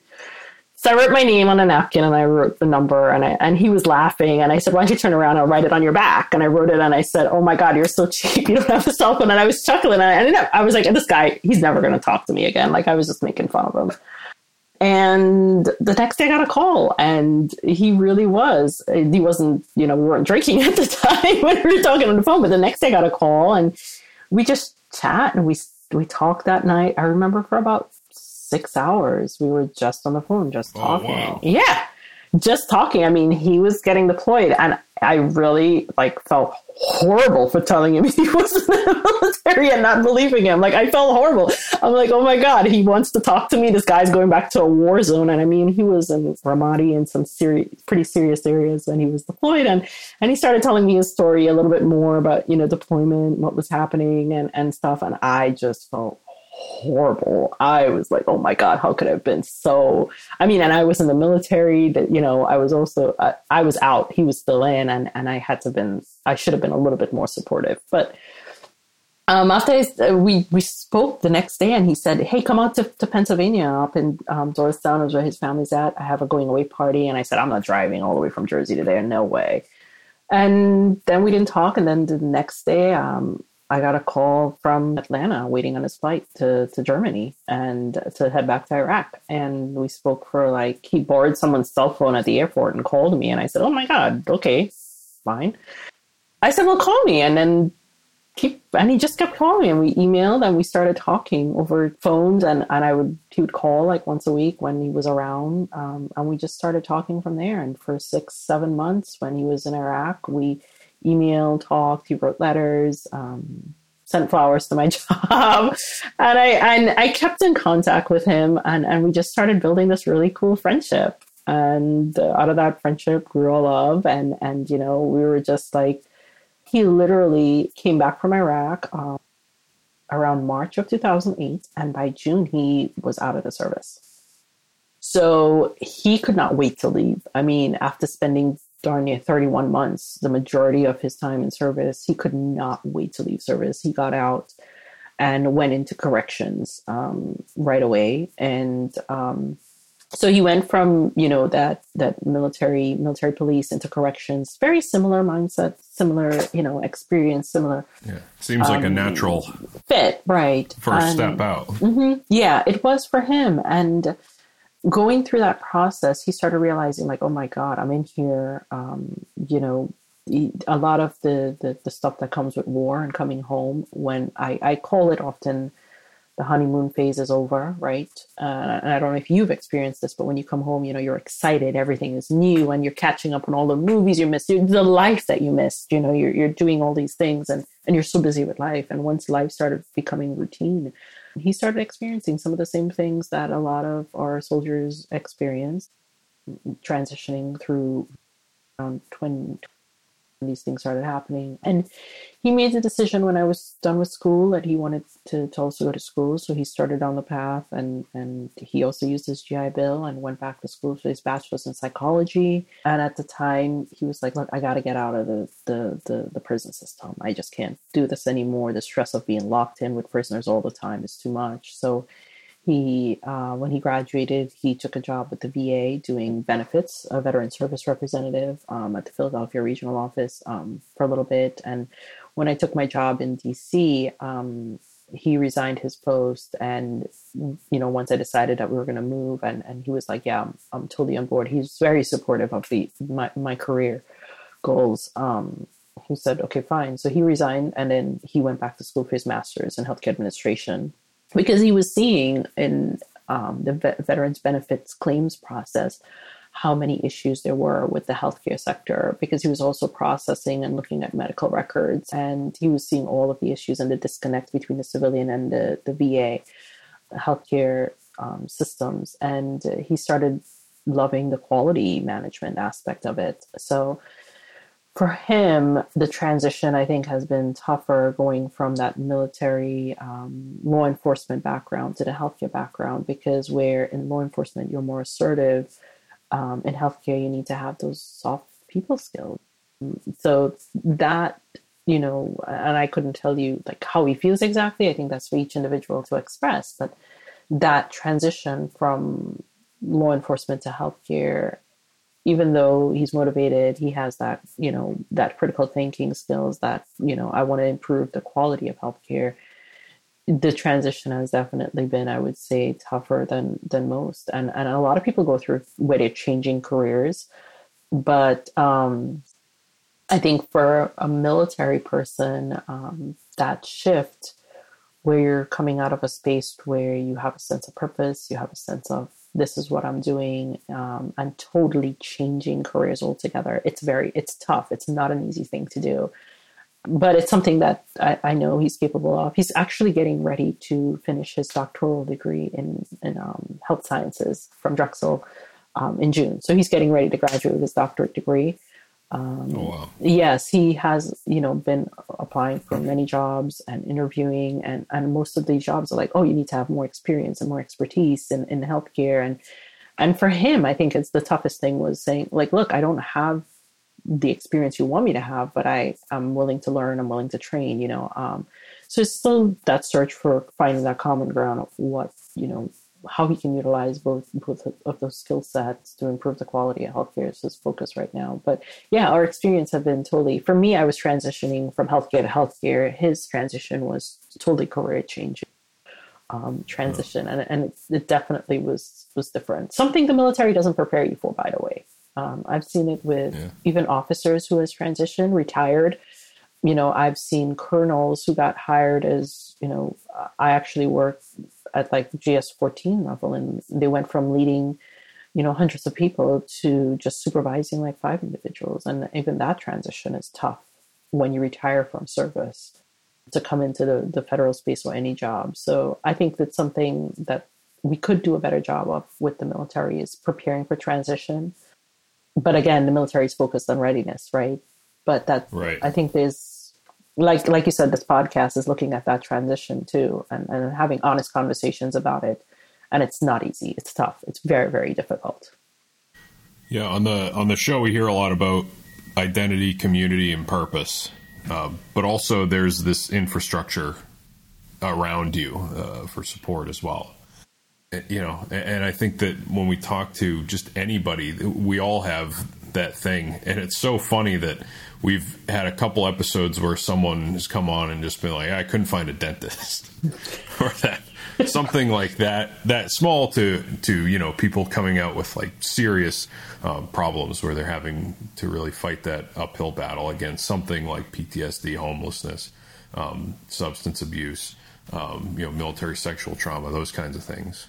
I think for me, so I and this is me as a nurse, and, and you know, not every veteran has um, a husband or a wife that's a clinician, a nurse, or someone in a medical background to really understand um, PTSD or, or TBI, and and I'll just have a very honest conversation with you because I, I think it hopefully could help someone out there um, who's going through this. But you know, when you, I was never deployed, um, so you know, uh, my husband was deployed PTSD is something that, the way I look at it, it's not something that you just cure and it goes away. And over the years, you know, as a nurse, I, I, saw it and I lived it, and I and I heard many stories of other wives, you know, husbands dealing with either traumatic brain injury um, or PTSD, and and how they they've dealt with it. And for me, I I had to learn to compartmentalize. There are instances, for example, I like to talk, and, and, and my husband and I have spoken about this. I I used to to say, you know, if if I knew Ben was having, you know, a bad day or whatever, I would say, um, I would call whatever was happening. I used to say it was like when you know his PTSD. I used to say it was a mistress. I said that mistress better go back where she came from. Like I didn't want to deal with her, and you know if I used to, to, to, to face it in that sense of like this, this third entity, like a mistress in my marriage who's just here to rear her head once in a while and just make, make it known. And it would just be like, you know, either painful to deal with, but I knew what was happening. And I had the awareness um, through my education and also through my experience to deal with that and see that this is this is not my husband this is something else that's impacting him. And, and he's working through that.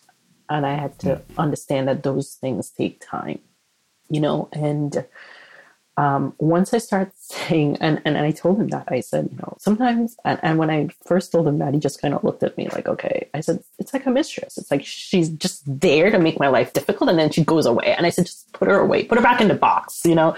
And, and if i get frustrated it wasn't at him. It was like to me, my frustration was a, this this third entity of, of what was a part of our marriage, and and as much as you know, people don't. I guess it's it might be a taboo topic when you talk about mental health. I think it's important to understand that families are impacted long after the war, um, after your experience, what what you experience in war, those stories live with you and it took years, and, and there's still things my husband tells me about. And we've been married now 11 years. This year will be 12 years of marriage that I haven't heard the stories or certain things that, that triggers him.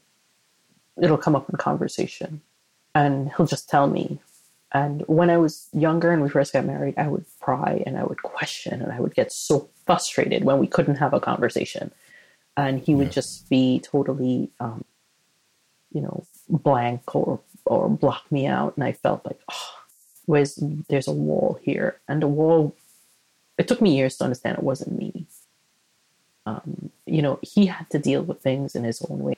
How he chose to deal with them, you know, was between him and, and his therapist. I wasn't his therapist. I'm not his therapist. You know, I'm his wife, and but I also had to have an awareness and um, working with other soldiers and hearing their stories and being on the clinical side of it, I, I started understanding a lot more of what was happening to Ben through and it takes time to process and it's i think healing is a lifelong thing after war that, that you know, you can say some days are good days and some days are bad days. And it's something that I chose to accept. And it's part of war, right? It's part of it impacts your family. I talk very freely about my girls. Um, you know, most most kids run around. Uh, he lives in a house full of women. We all squeal. we squeal uh, my youngest daughter has a high pitched voice that would drive anyone crazy. Um, she loves to squeal at her sister, and she just doesn't scream, she squeals. And for the longest while, I'd have to tell the girls, stop screaming, stop screaming. And now they're older to understand that that screaming, my husband has bad tinnitus. He was a I was in the army, but he sat and tapped the gun, you know, with the big guns the, the, that shakes yeah. you. So he has really bad tinnitus. He was in a couple of IEDs, and when they squeal, it's like triggers and it rings in his ear.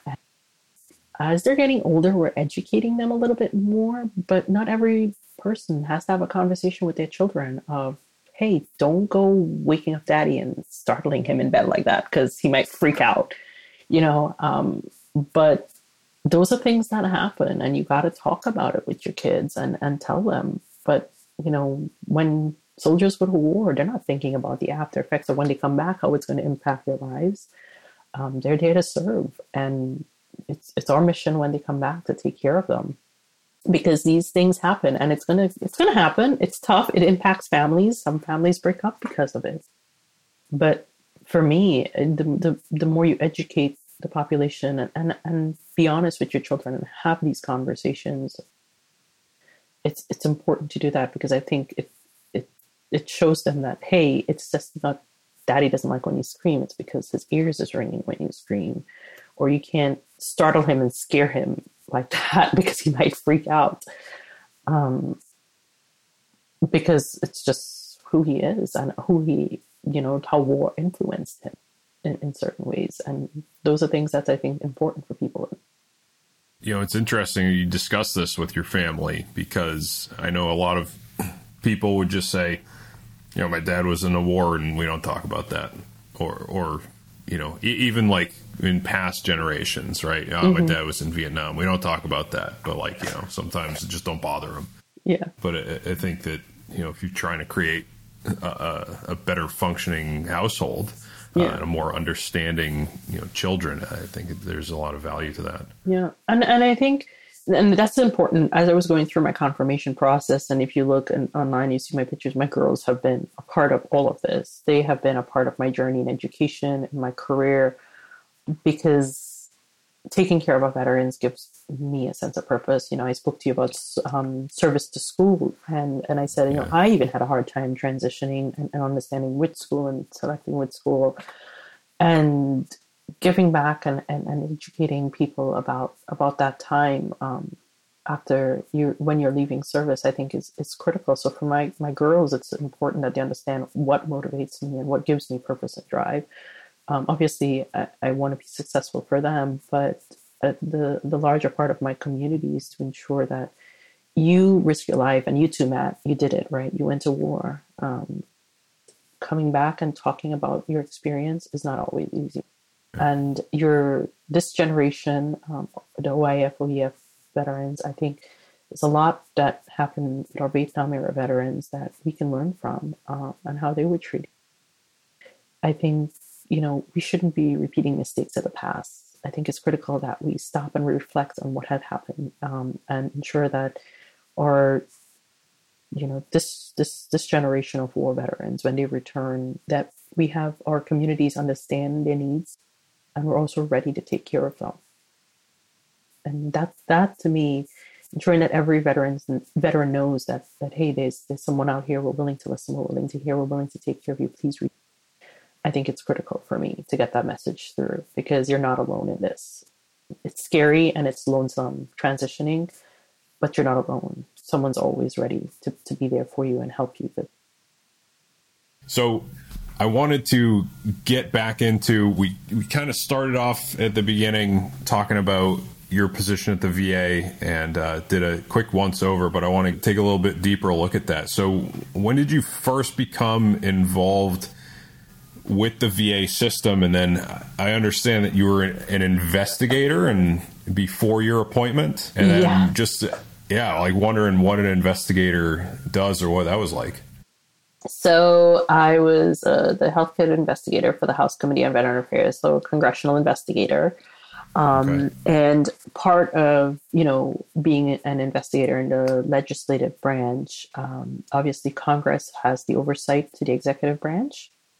You are looking at in my oversight role whether or not VA is follows following laws and regulation as their own policies. You're also looking at, for me, it was looking at uh, spending. Um, is there, you know, transparency around, you know, the spending of, of dollars, resources that's necessary.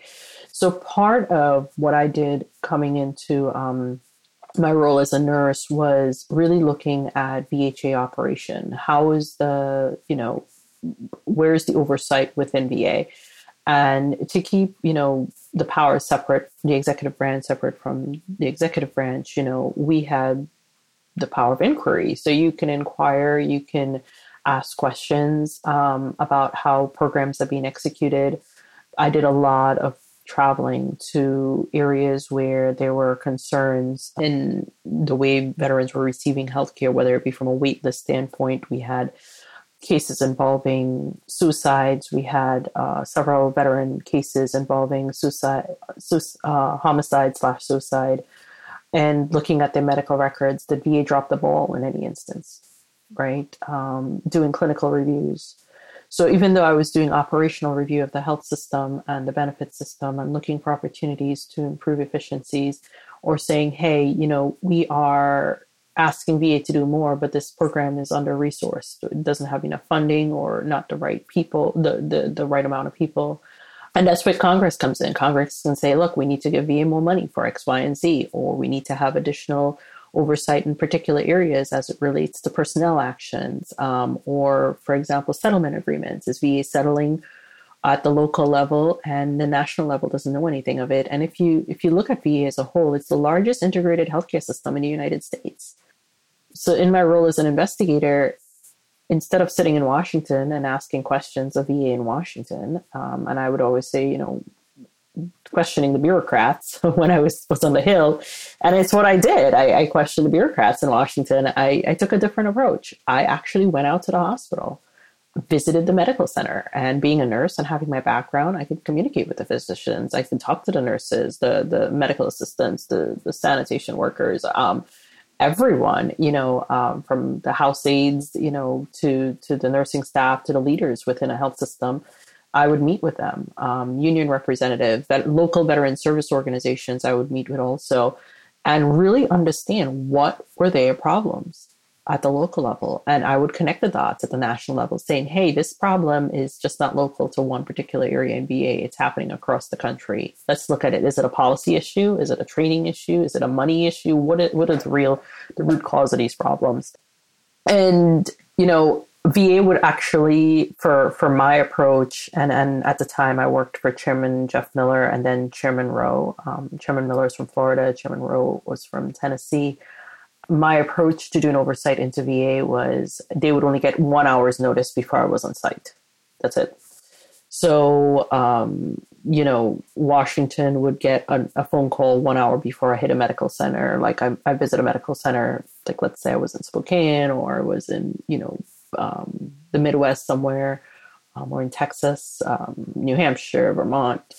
These medical centers at the VA would get one hour's notice that I was on site and I was going to do congressional oversight. And that could mean anything from a quality review, a record review, meeting with your staff, meeting with the local union representatives, or in some instances, in some areas, I actually met with community leaders from the district, meeting with local hospital leaders to really understand what was a barrier or what are some of the, the, the concerns they have with delivering care to veterans. And for example, one of the major concerns that a lot of health system has was the delayments and the delayed payments. VA was not paying the healthcare bills.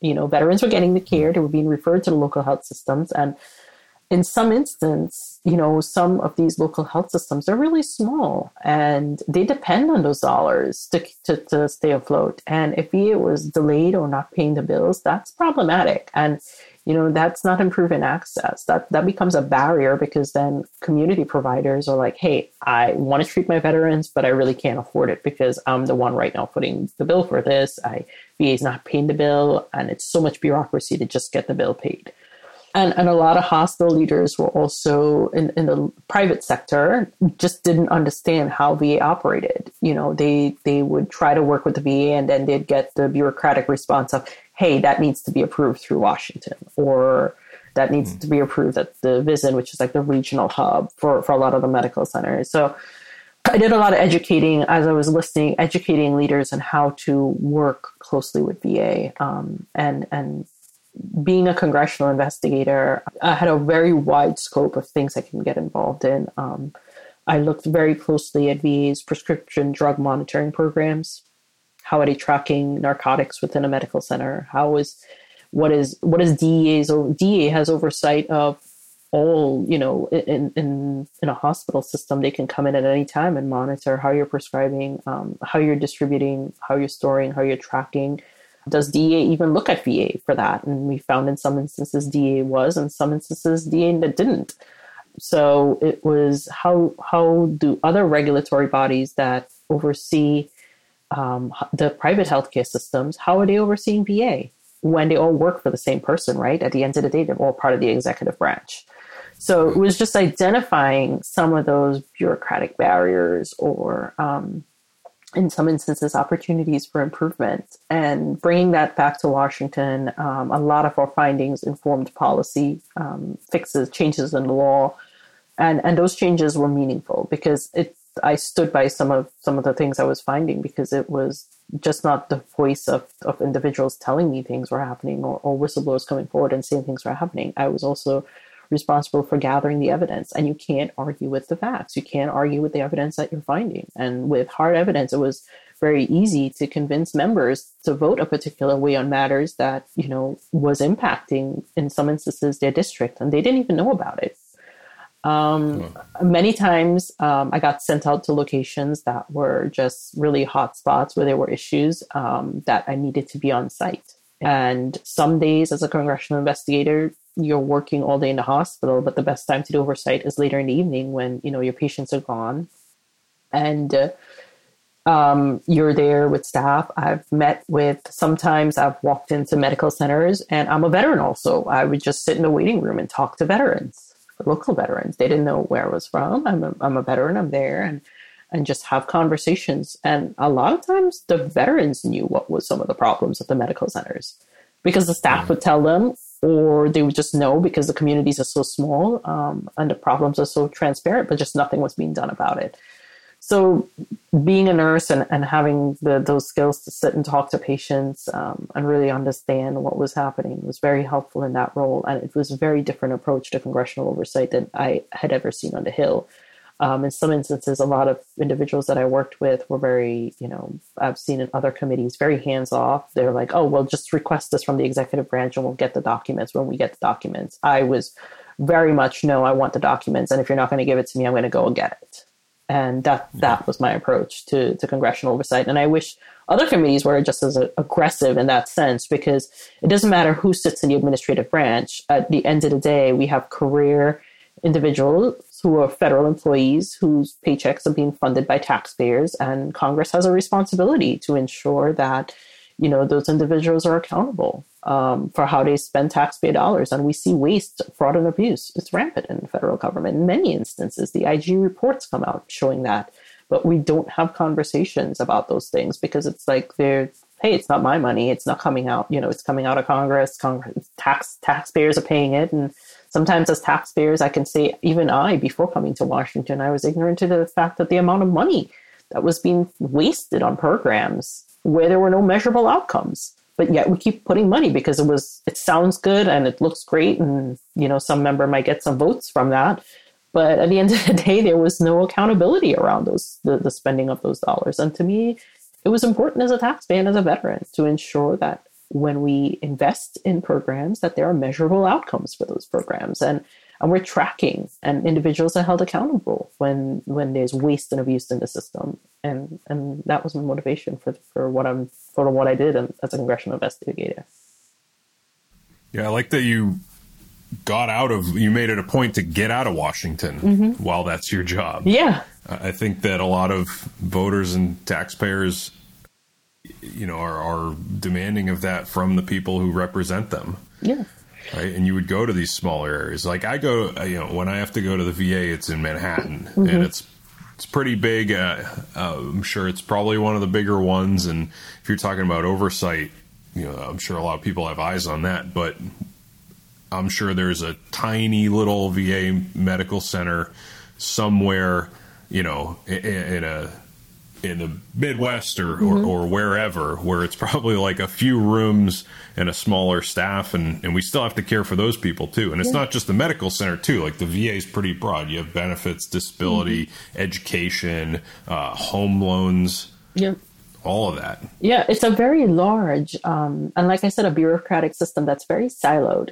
So, for example, you might be I've I've had most recently um, been working, and, and since I you know I left VA, I've been trying to help veterans who have reached out even on LinkedIn or, or other instances for, for help and how to navigate the, the bureaucracy. But I have seen, heard veterans say, well, um, I, I'm in VHA, I get my health care, but they're telling me I'm not eligible because I need to sign up for benefits. Like, how do I sign up for benefits? And I'm like, oh, yeah, the system is so siloed. They're not tracking, like, on the benefit side, like, you're in VA health care, where you're going, you know they, they need to do a better job at breaking those silos and communicating um, to ensure that there's like a seamless transition for service members who are leaving service. And I mean, there's more work around that now, but still, a lot of the systems that's utilized in some instances are antiquated. Um, they're older systems for as modern as we have become around, you know, technology. The federal government still operates on a lot of instances paper. I think COVID has definitely shifted that. There's a lot of laws that's been pa- enacted to to modernize some of the systems in VA, and they're working diligently to do that. But even the implement implementation, a lot of times, can be delayed just because of bureaucratic barriers. Um, it's not because people don't want to do their job; they want to, but there's so many check the boxes or this law you know impacts this one so we need to delay this process and at the end of the day veterans have been impacted so for me, it's like, where's the sense of urgency in Washington? And that that was my reason for getting out because getting those stories and hearing and, and hearing from the veterans, you can't, like I said, you can't argue with the facts and bringing those back to Washington and educating members of this is a real impact if you're delayed, whether in passing a law, getting the votes for a law, or delayed in, in, in Washington from VA's perspective on um, rolling out policies related to, to you know, I don't know, home loans, for example, or GI Bill benefits. Um, these delays in policies impact people. They impact lives. They impact families in many instances. And in some smaller areas, like you said, where VA is like, VA can be, in some instances, the main employer in a district. And, and it impacts, you know, just not the veterans, it impacts the employees also. So these delayed delays in Washington impacts us across for everybody. It impacts every veteran, I think. And we have about 22 million veterans in the United States. Not everyone uses VA. Healthcare system, I should say, um, or the benefit system. They use the home loans, the GI Bill. Um, so there's a lot of people being impacted when when there's delays in, in policies and good good legislation, I should say, to improve operations. Ben and I went to business school and saw a lot of doctors in our class. Mm-hmm. And, uh, you know, at first you're saying, man, there's a lot of doctors in business school. But then I think about what you said a little earlier, and if you want to be making policy, you want practitioners in there, mm-hmm. right? And, and in, our, in our world, if you want to be running a business that's focused on healthcare, you want practitioners in there. You yes. want this, these, but I, I've also heard you say, you know, you're, yesterday and today you said you know hey i'm a nurse by trade i'm not a politician i'm mm-hmm. not a lawyer you know when you're on your doing you're on your senate yeah. uh, confirmation and so let's get into uh, you know your appointment so you are the former uh, va assistant secretary for accountability and whistleblower protection mm-hmm. and that is a newer office but i think that uh, it, it's it's pretty obvious from our conversation or what people have read before that it's necessary. It's, it's absolutely necessary. I think there's been, and I don't like talking about politics. I like talking about people, right? And the impact yeah, yeah. it has, policy has. Um, and that's why I said I'm not a lawyer. I'm not here to, to convince you either way. Let the facts speak for themselves. But this office was necessary in many ways, um, and I'm a strong believer in it because I've seen politicians change on the in the uh, legislative branch. Members get voted out, many instances. Um, committees change. The executive branch, the administration changes. Um, in VA, we had over 30 something politicals at any given time, um, you know, for implementing what is, I would say, the administration's agenda, whatever that may be. And that could be in any administration, even the current administration, they have an agenda, what their priorities may be.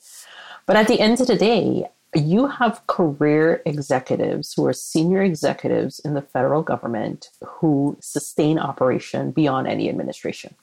So they are there to ensure that when the administration is transitioning, um, or whether you know a, a, political is no longer in charge of that office, overseeing the office, that they're there to execute the daily operation and ensure that things stay running across the country. And this office, the Accountability Act, was focused on investigating um, allegations of misconduct or poor performance regarding VA senior leaders.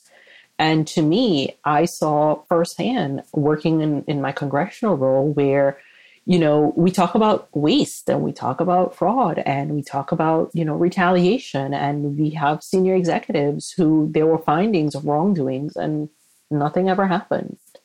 You know, we continue to talk about, you know, misuse funds in IT and nothing was ever happening or, or in different spaces. And this is across the federal government, just not particular to VA, but I'm familiar with VA, so I could speak. So this law was focused on receiving disclosures from whistleblowers across the country, establishing a hotline where, you know, the secretary, whoever is in that role, or any leader within VA can no longer say, hey, I didn't know about this problem. I didn't know about a wait list or veterans dying, you know, when they were on a wait list. Um, we receive, you know, disclosures from staff across the country.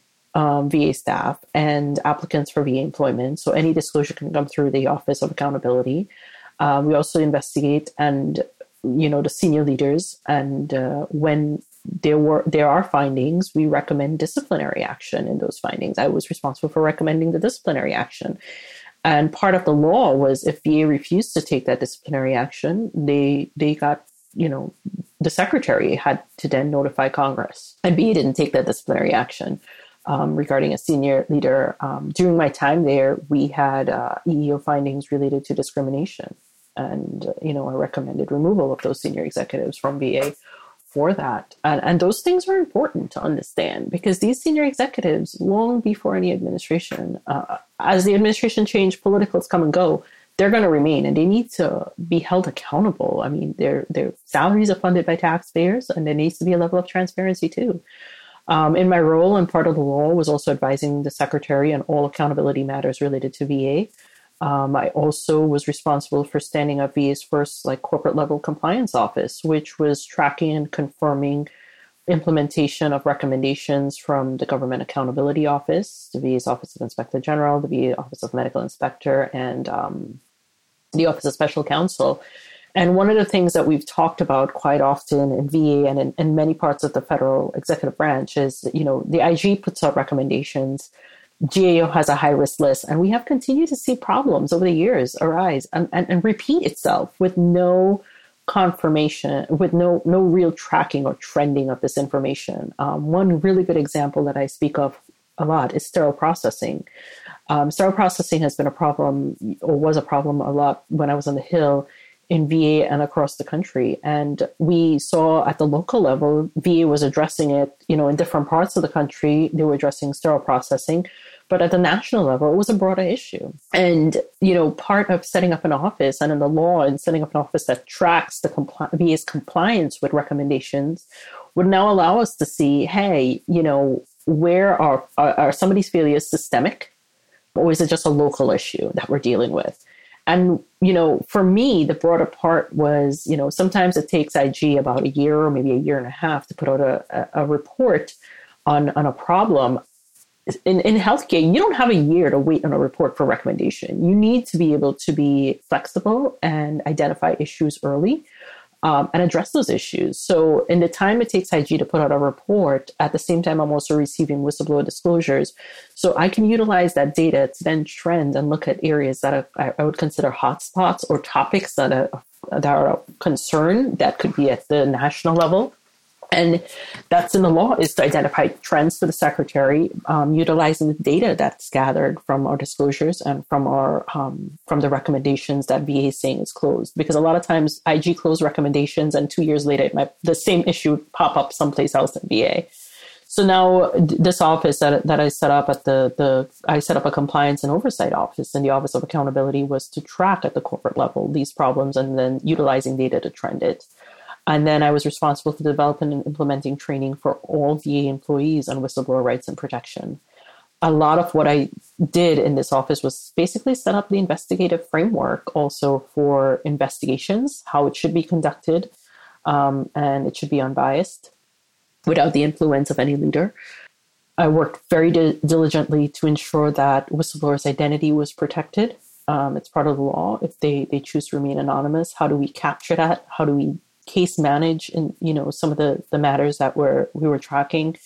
So uh, as much as I, I, was not an attorney at all going into that, and, and and for me it was important utilizing my healthcare background, but also utilizing my skills from the Hill and the, understanding the, the bureaucracy of VA to, to inform how this office would be set up and built out. And it was quite successful. And actually, there's new, new nominee going in, um, recently nominated, and her confirmation hearing is coming up for this role. And, and it's a big task. Um, this is new, and anything new in government can be scary because for the first time, we actually have a law that's tracking the executives within a department.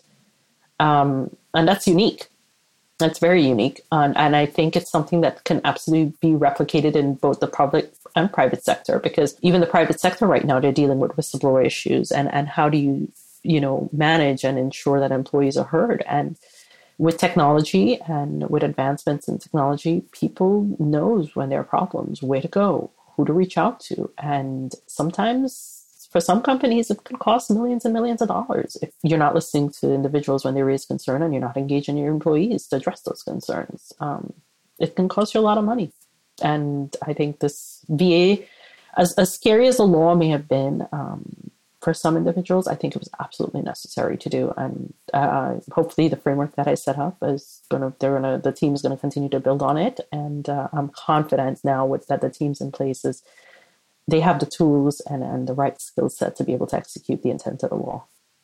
Yeah, so you had a team there, but with the new administration, I think we asked about this yesterday. If you're part of an administration, is it a wholesale change when when that change is over? And uh, you said it doesn't always have to be, but uh, in your case, you know you submitted your resignation and now are going to be on to something else but the team that you uh, built up there do they do they carry on forward? Yes yes they are career employees so um, the when the politicals go they they stay on board. And one of the things that i think was critical for for me in that role was to ensure that that office was not a politicized office. That office was there to execute the law.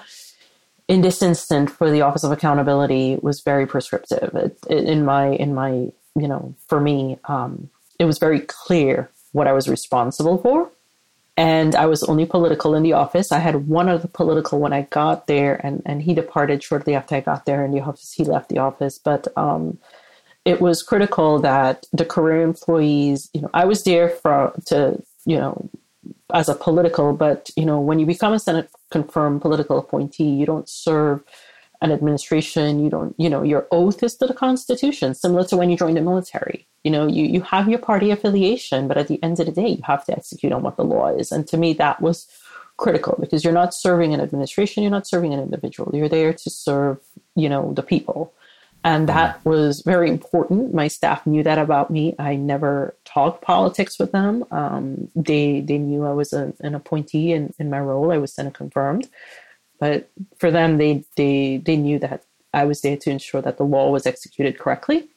And that was a priority for me. And they stayed on and and they're doing they're thriving um, they have a hearing coming up next week and they're going to be testifying on issues that that's happened in the office or things that's happening in the office they're going to do good, great things. And, and this is important for VA. And I told them, I said, you know, this is new. It's scary. It's never been done before, but it's necessary. And they knew that. And I was the first assistant secretary for accountability in government and that's unheard of. But at some point, we need to have individual, like-minded individuals pushing for more accountability and transparency in other parts of the federal government. That's great. Just hearing your whole story from, you know, first coming, well, first growing up without running water uh, to your family being able to, uh, you know, to, to move the whole family, come here, enlisting at a very young age, getting out, raising a family, pursuing a bunch of education to being uh, an assistant secretary uh, at the VA. I think now is an appropriate time to ask you the show question, which we ask everybody is who are you today if you never served? Oh my God, I've never been asked this question before, Matt. um, I wouldn't know what my purpose would be. Really? I wouldn't know my purpose. I would be. I wouldn't know how to be heard. I would say I would be. I would feel. I wouldn't feel the sense of purpose that I currently feel if I didn't serve. Um, I have a very strong sense of family. Um, I grew up in a culture that's very, very family oriented. So I, I, always felt like I had a sense of community. Coming to America, um, you know, leaving a lot of family behind and coming to America and kind of losing that, the military gave me that sense of family. But, you know, it, it mattered to me.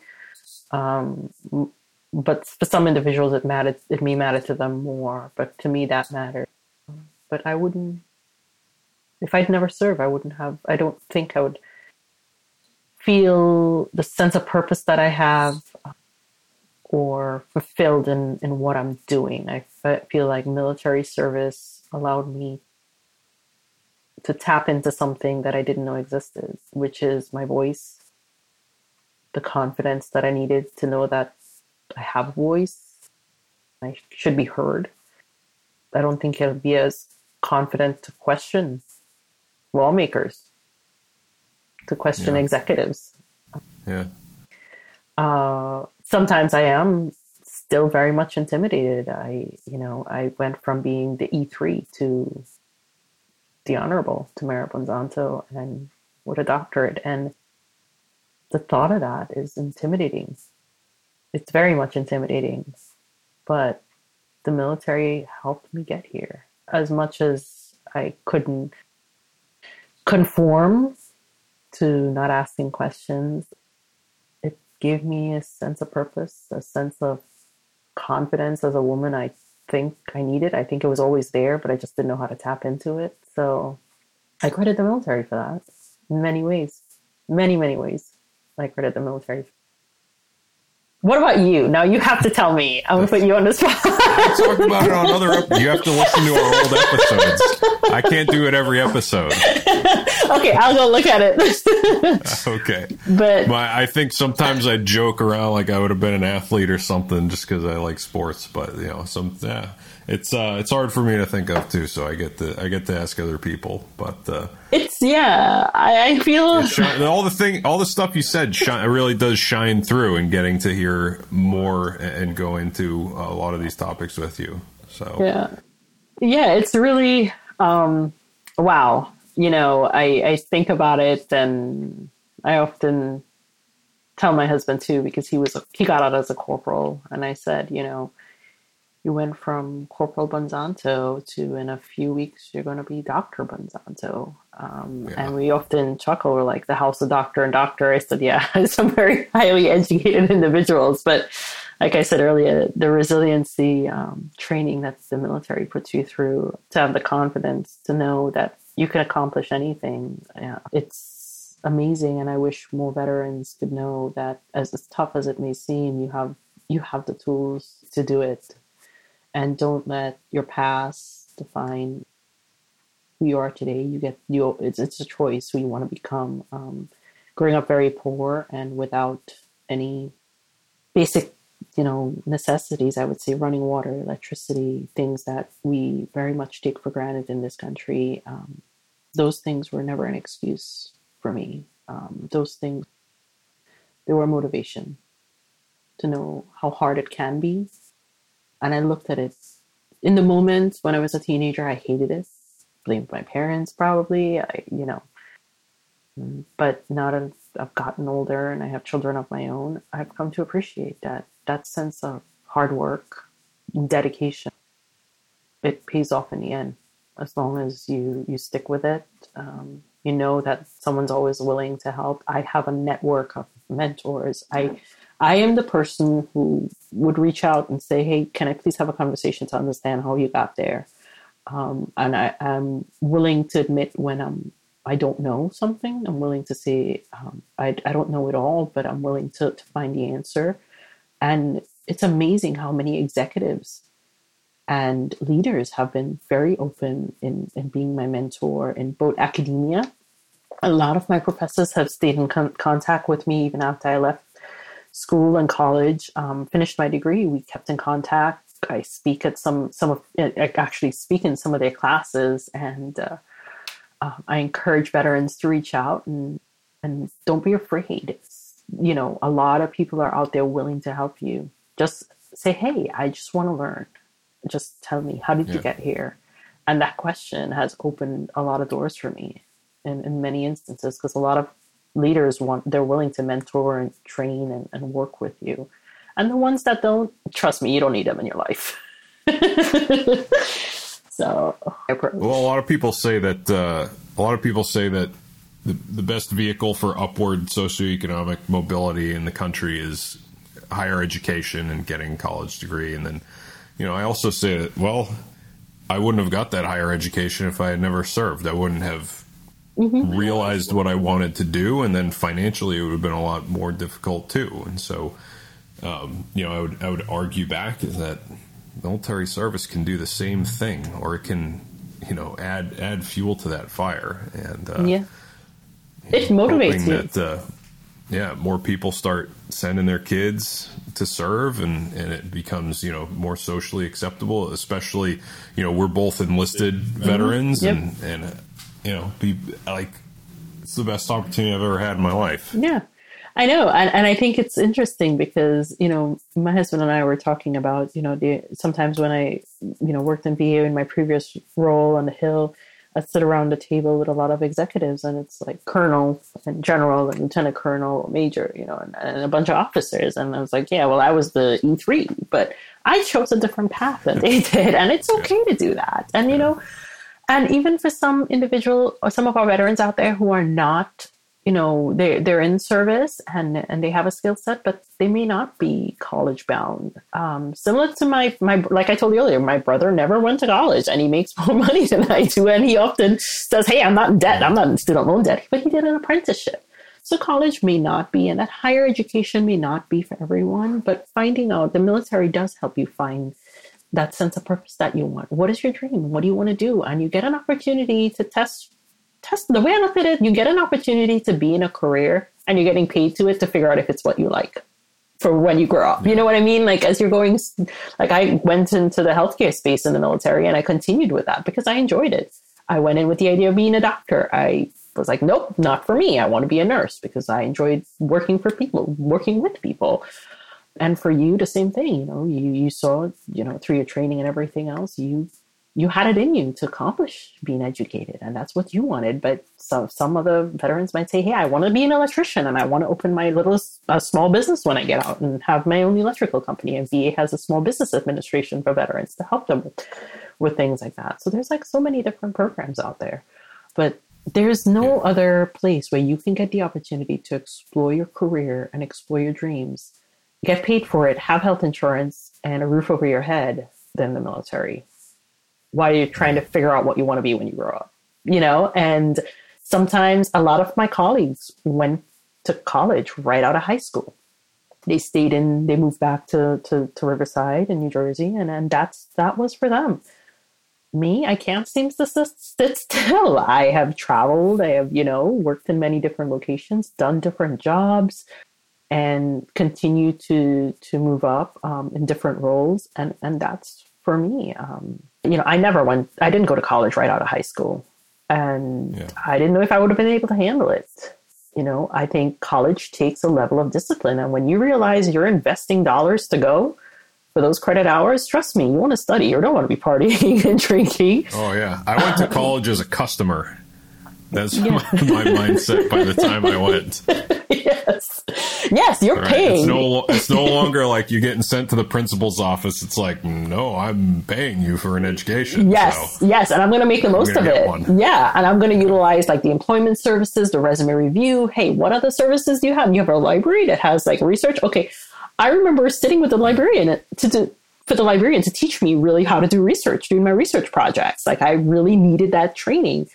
Um, and coming out of high school, I would have never thought, I would have been like, okay, yeah, I got to do some research paper. Okay, Google, and, and, and you're done. I mean, it wouldn't have been the level of commitment. I think the military gave me that yeah. discipline to sit and learn, like to sit and learn. As much as I was motivated for it, I think the military training really helped me buckle down and do it because it was like, you got to do this or you got that to go back to. And to me, the, the, better option was being educated because it was my initial goal. So it really helped me stay focused on that. Military did. The military did. Before I let you go, you are in another transition right now because you know the election and the administration and everything. So what's next? We've talked about you know three or four different phases of your life where you experienced transition and what's next for you. I don't know. I really don't. You know, my first transition was, um, like I said, from the military to so my first civilian job was, hey, Tammy, you have all this great experience, and I told you this yesterday, but you don't have the education, right?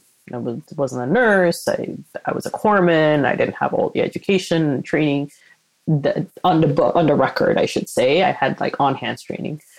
Now I have the title. I have all the education. Um, I have all the training. I have all the experience, over 20 years experience in the healthcare space. And I do have to say this transition has been tough from January to now. I'm still in the job market. Um, and, and it has been tougher than, than what I expected. But I've also seen taken this opportunity to breathe, spend time with my kids, and I'm still out out there looking for work. I don't know. I'm trying to just to get back into the, the healthcare space and see um, how I could be an ad, continue to be an advocate for for veterans, or helping other you know corporate entities understand how to work closely with VA.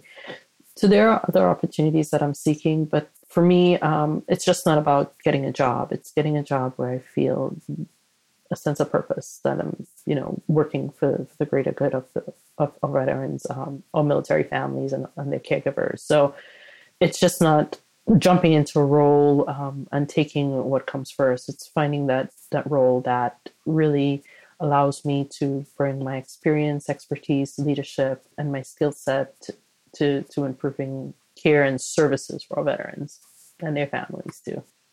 So I don't know what's next, but I'm motivated and, and I'm excited to see um, as I'm exploring opportunities what what may come of it. And I do have to say, all of the different transitions I've had through my career, none of it has prepared me for this because you know it's just not transitioning from one job to finding another job. Um, there's also it's Washington, so it's a very politically charged environment that we're in.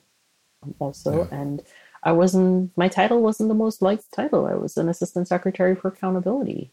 Um, and unless you take the time to know what my stance was on that or who I am as a person and why I was why I took that role, you're just going to see, hey, she was an assistant secretary or an appointee under a particular president that I didn't like. And, and if that is your approach to who I am or um, as a person, then, you know, maybe it's not best that we, I am working for you or, or for one particular entity. But those are things that happen and, and it's okay. It's part of the process. Um, and it's taught me very much so that when you get into these political roles, I often wondered how come everyday Americans just don't do this? And and it's taught me one thing for sure as I reflect on the past, what's happened, and, and being in this role that not every family can afford, and I sure can't. I'm um, just like every other American. I have to, you know, take care of my family, but no one wants to risk losing their job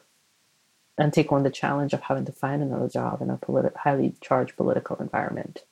Yeah. And for everyday Americans, that decision is tough. For me, it was a tough decision for my family. But do I regret it now? I don't. It was worth it. It was worth it to see how Washington works. It was worth it to bring transparency and show um, the American people that they need to start paying attention and being involved in, in the process with, with elected officials when, when they vote. You know, listen to the, their concerns, listen to the solutions, um, and hold them accountable with your vote. Um, hold politicians accountable with your vote. Um, those things are critical. So I understand why a lot of people don't get into the political realm. Because if your family is your priority and your income, and it is for me, it is a priority, but also my husband and I being both veterans, this was a risk taking a job that's a political job. And it's okay to go through that process and this transition now. And I accept that. So that's why it's interesting. I don't know what's next, but I'm still exploring many options. I'm sure that uh, it's worth waiting for the right thing, and it's yeah, uh, you know, yeah. I, this is uh, we've gone pretty long for this episode, but it's because you know you got such an incredible story, and I know that our listeners are probably gonna we're gonna get some feedback like, oh my god, can we get more people like her? There's probably not many people like you. they don't just come, you know, like you can't go pick them up. Um, yeah, but I've had a, uh, you know, I've had a great time. Uh, well, Ben dropped due to production issues, but we've had a great time talking to you today, Tammy, yeah. and hopefully we can reconnect in the future or get an update uh, from you or invite you back for like a bonus episode or a roundtable or something. I would love to do that. You know, using these platforms as an opportunity to inform, motivate, or sometimes some some people are just looking for that pick me up of like, hey, if she can do it, I can do it. And hopefully that's that that happens. And someone can hear my story and and relate to it and and you know believing in yourself and that you're the creator of your destiny. Um, you get to define your successes. It's critical and it's key. Everyone has their time and their moment. Um, and it, it, will come. It, it, but it takes a lot of hard work and diligence and discipline. That's what the military taught us, right, Matt? You know that very well, that discipline. Yeah. Um, so hopefully it motivates someone or help someone or could just be entertaining. Listening to all our, our audio talk about the stuff dropping. for sure entertaining. Yeah. All right. Well, thanks again for coming on. We'll probably, uh, you know, cut it here and we'll upload. But uh, yeah, I had a great time. Okay, thanks, Matt, so much for having me and give my thanks. Uh, and uh, definitely would love to keep in touch and, and stay connected for sure. Thanks for tuning in to this episode of Thank You Now What, a podcast about life after service. Be on the lookout for Tammy in DC and around the country, caring for others and building systems to help with our well being. As always, thanks for listening to us. Please subscribe, rate, review, follow, and join us next time on Thank You Now What.